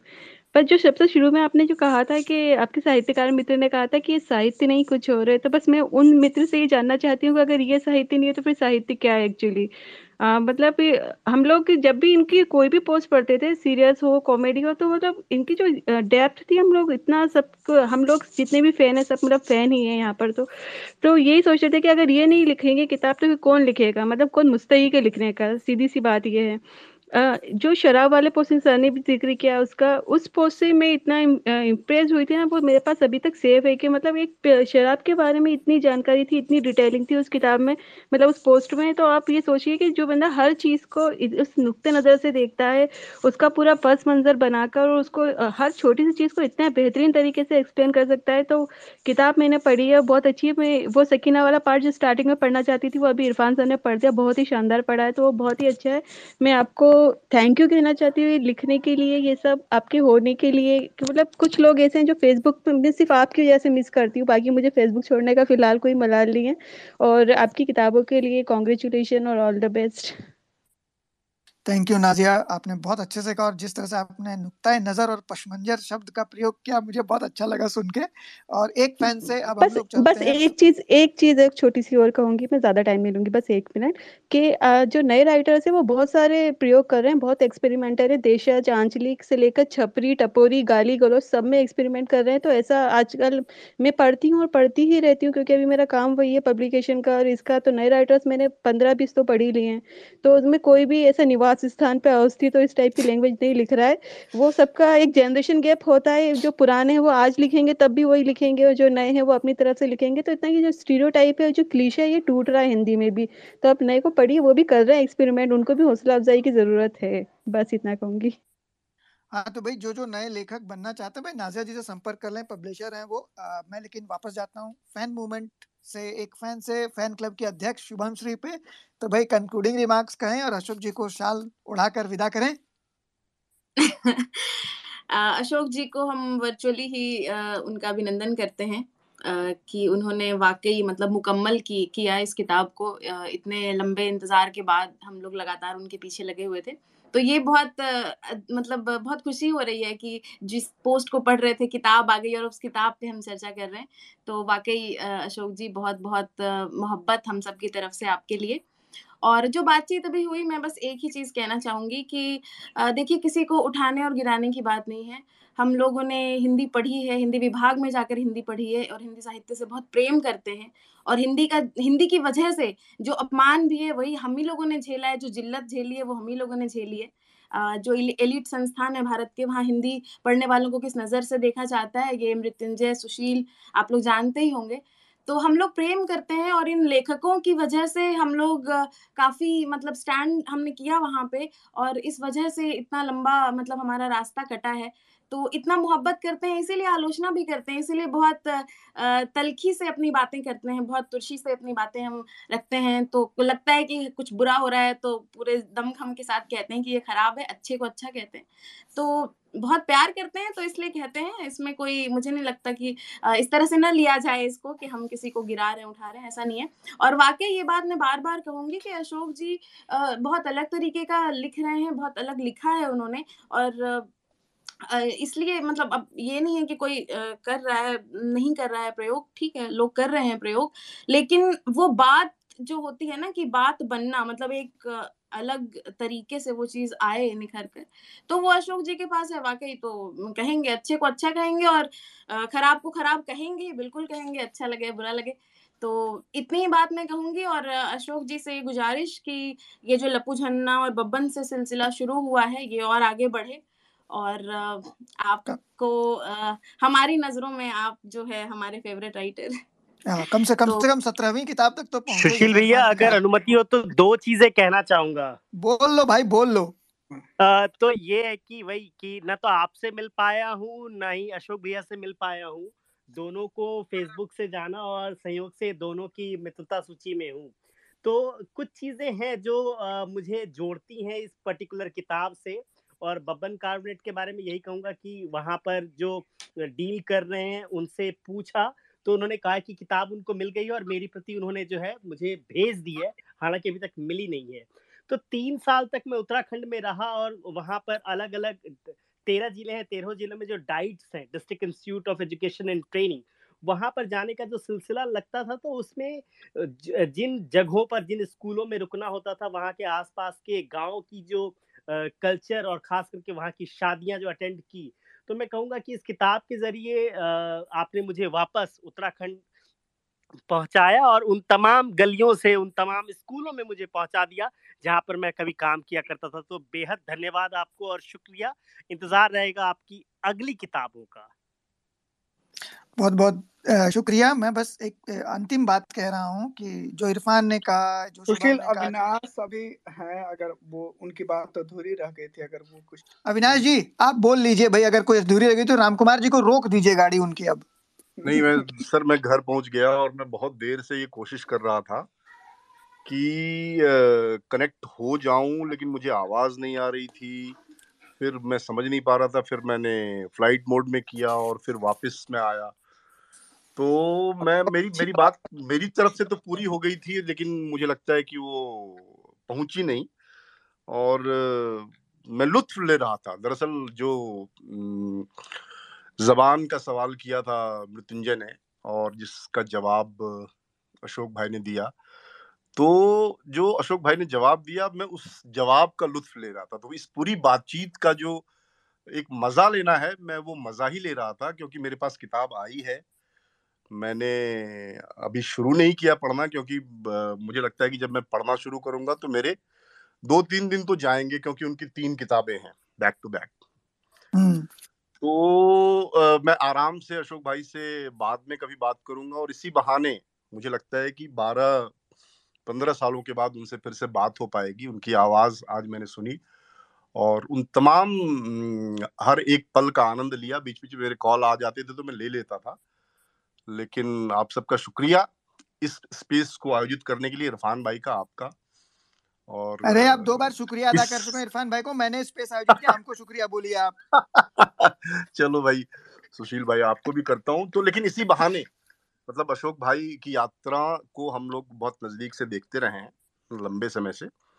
और लंबे समय के बाद इस तरह के एक आयोजन में उनकी इस पूरी यात्रा को सेलिब्रेट करने का जो हमको मौका मिल रहा है वो एक बड़ी कमाल की चीज़ है और हम फिर मिलेंगे सर। थैंक यू शुक्रिया अविनाश। तो अशोक जी के पास चलते हैं। मैं कुछ बात कहना चाह रहा था। मैंने किताब उताब खोल के कोई बड़ी बात ढूंढी थी लेकिन मिस हो गया अविनाश जी के चक्कर में। तो अब छोड़ते अब चलते हैं अशोक जी के पास। अशोक जी कंक्लूड कीजिए। आठ खंडों में रचनावली छपनी चाहिए आपकी। हम अभी ये बात कह दे रहे हैं।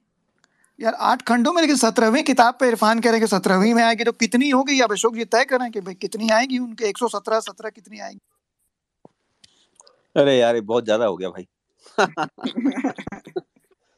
इतना एक कोई साहित्य वाहित्य कुछ नहीं है ठीक ठाक एक इसको लिखने में मुझे मज़ा आया और इसको पढ़ने में लोगों को अच्छा लग रहा है ये मुझे अच्छा लग रहा है।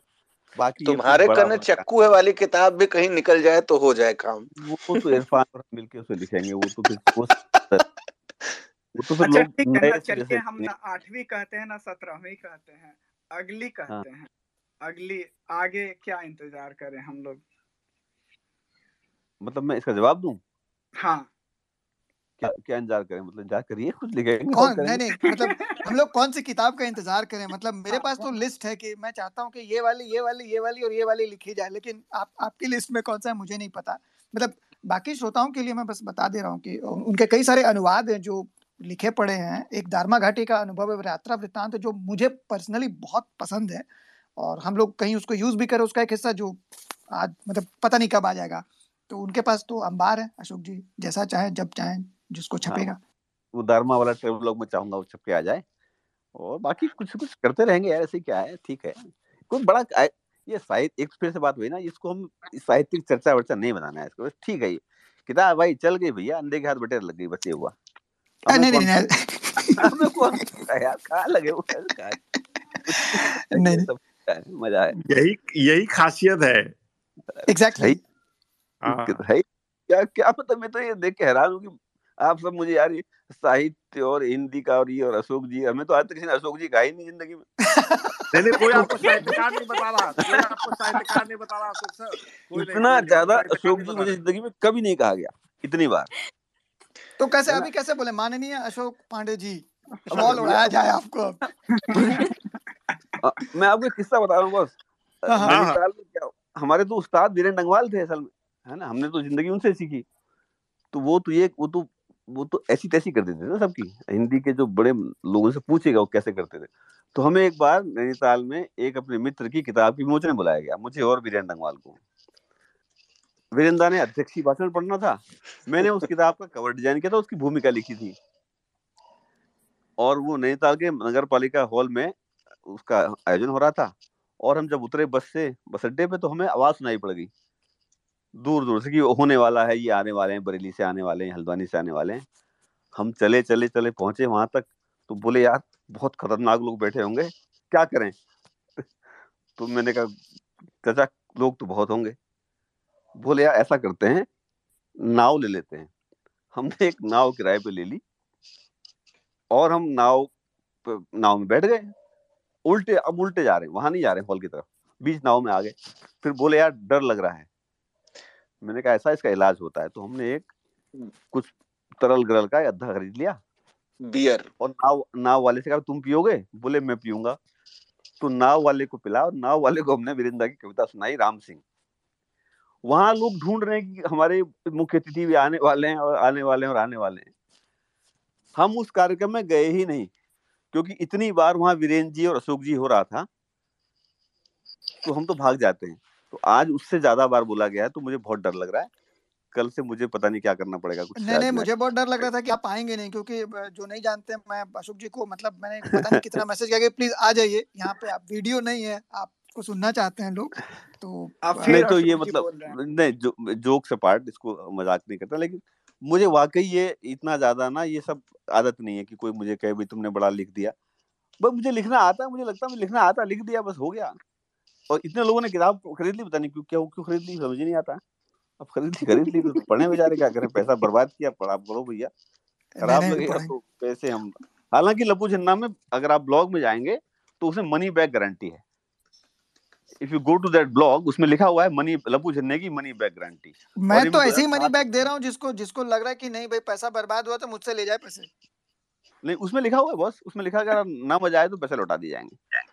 तो ये है बाकी इसमें बहुत बड़ी बात नहीं है। बड़े वो साहित्य वाहित्य के बहुत बड़े बड़े लोग बैठे हुए हैं देश में। बहुत बड़ा नाम है इन सब लोगों का।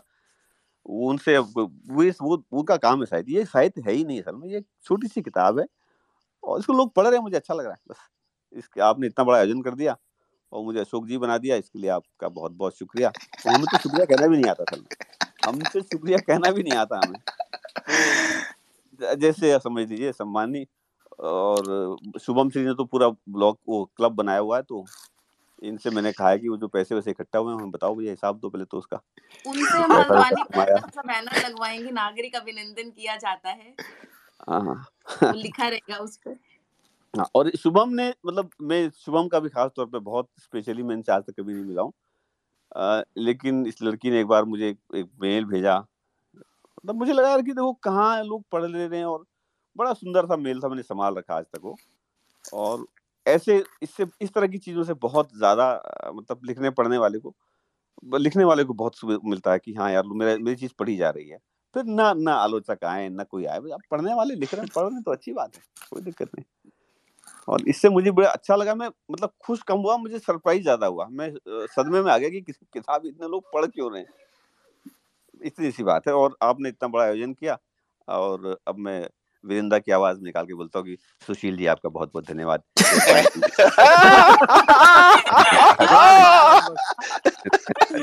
का मन बम पकौड़ा हुआ।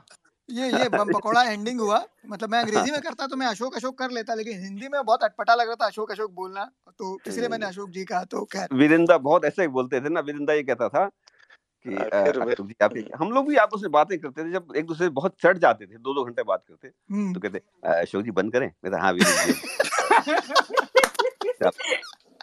तो ठीक है ठीक है भाई। अब मेरी ओर से चला गया अब आप लोग जो करना चाहें बात बात करें। ठीक है। नहीं नहीं नहीं बस बस इस, इसी इसी पेंड करते हैं इसी पेंड करते हैं। और अखिल यार ये कोई रिकॉर्ड विकॉर्ड होता है तो उसका देख लो क्या होता है। मैं तो अब भाग जाऊँगा मुझे इतना ही आता है ट्विटर तो। नहीं अभी तो नहीं हो पाएगा लेकिन अच्छा लगा।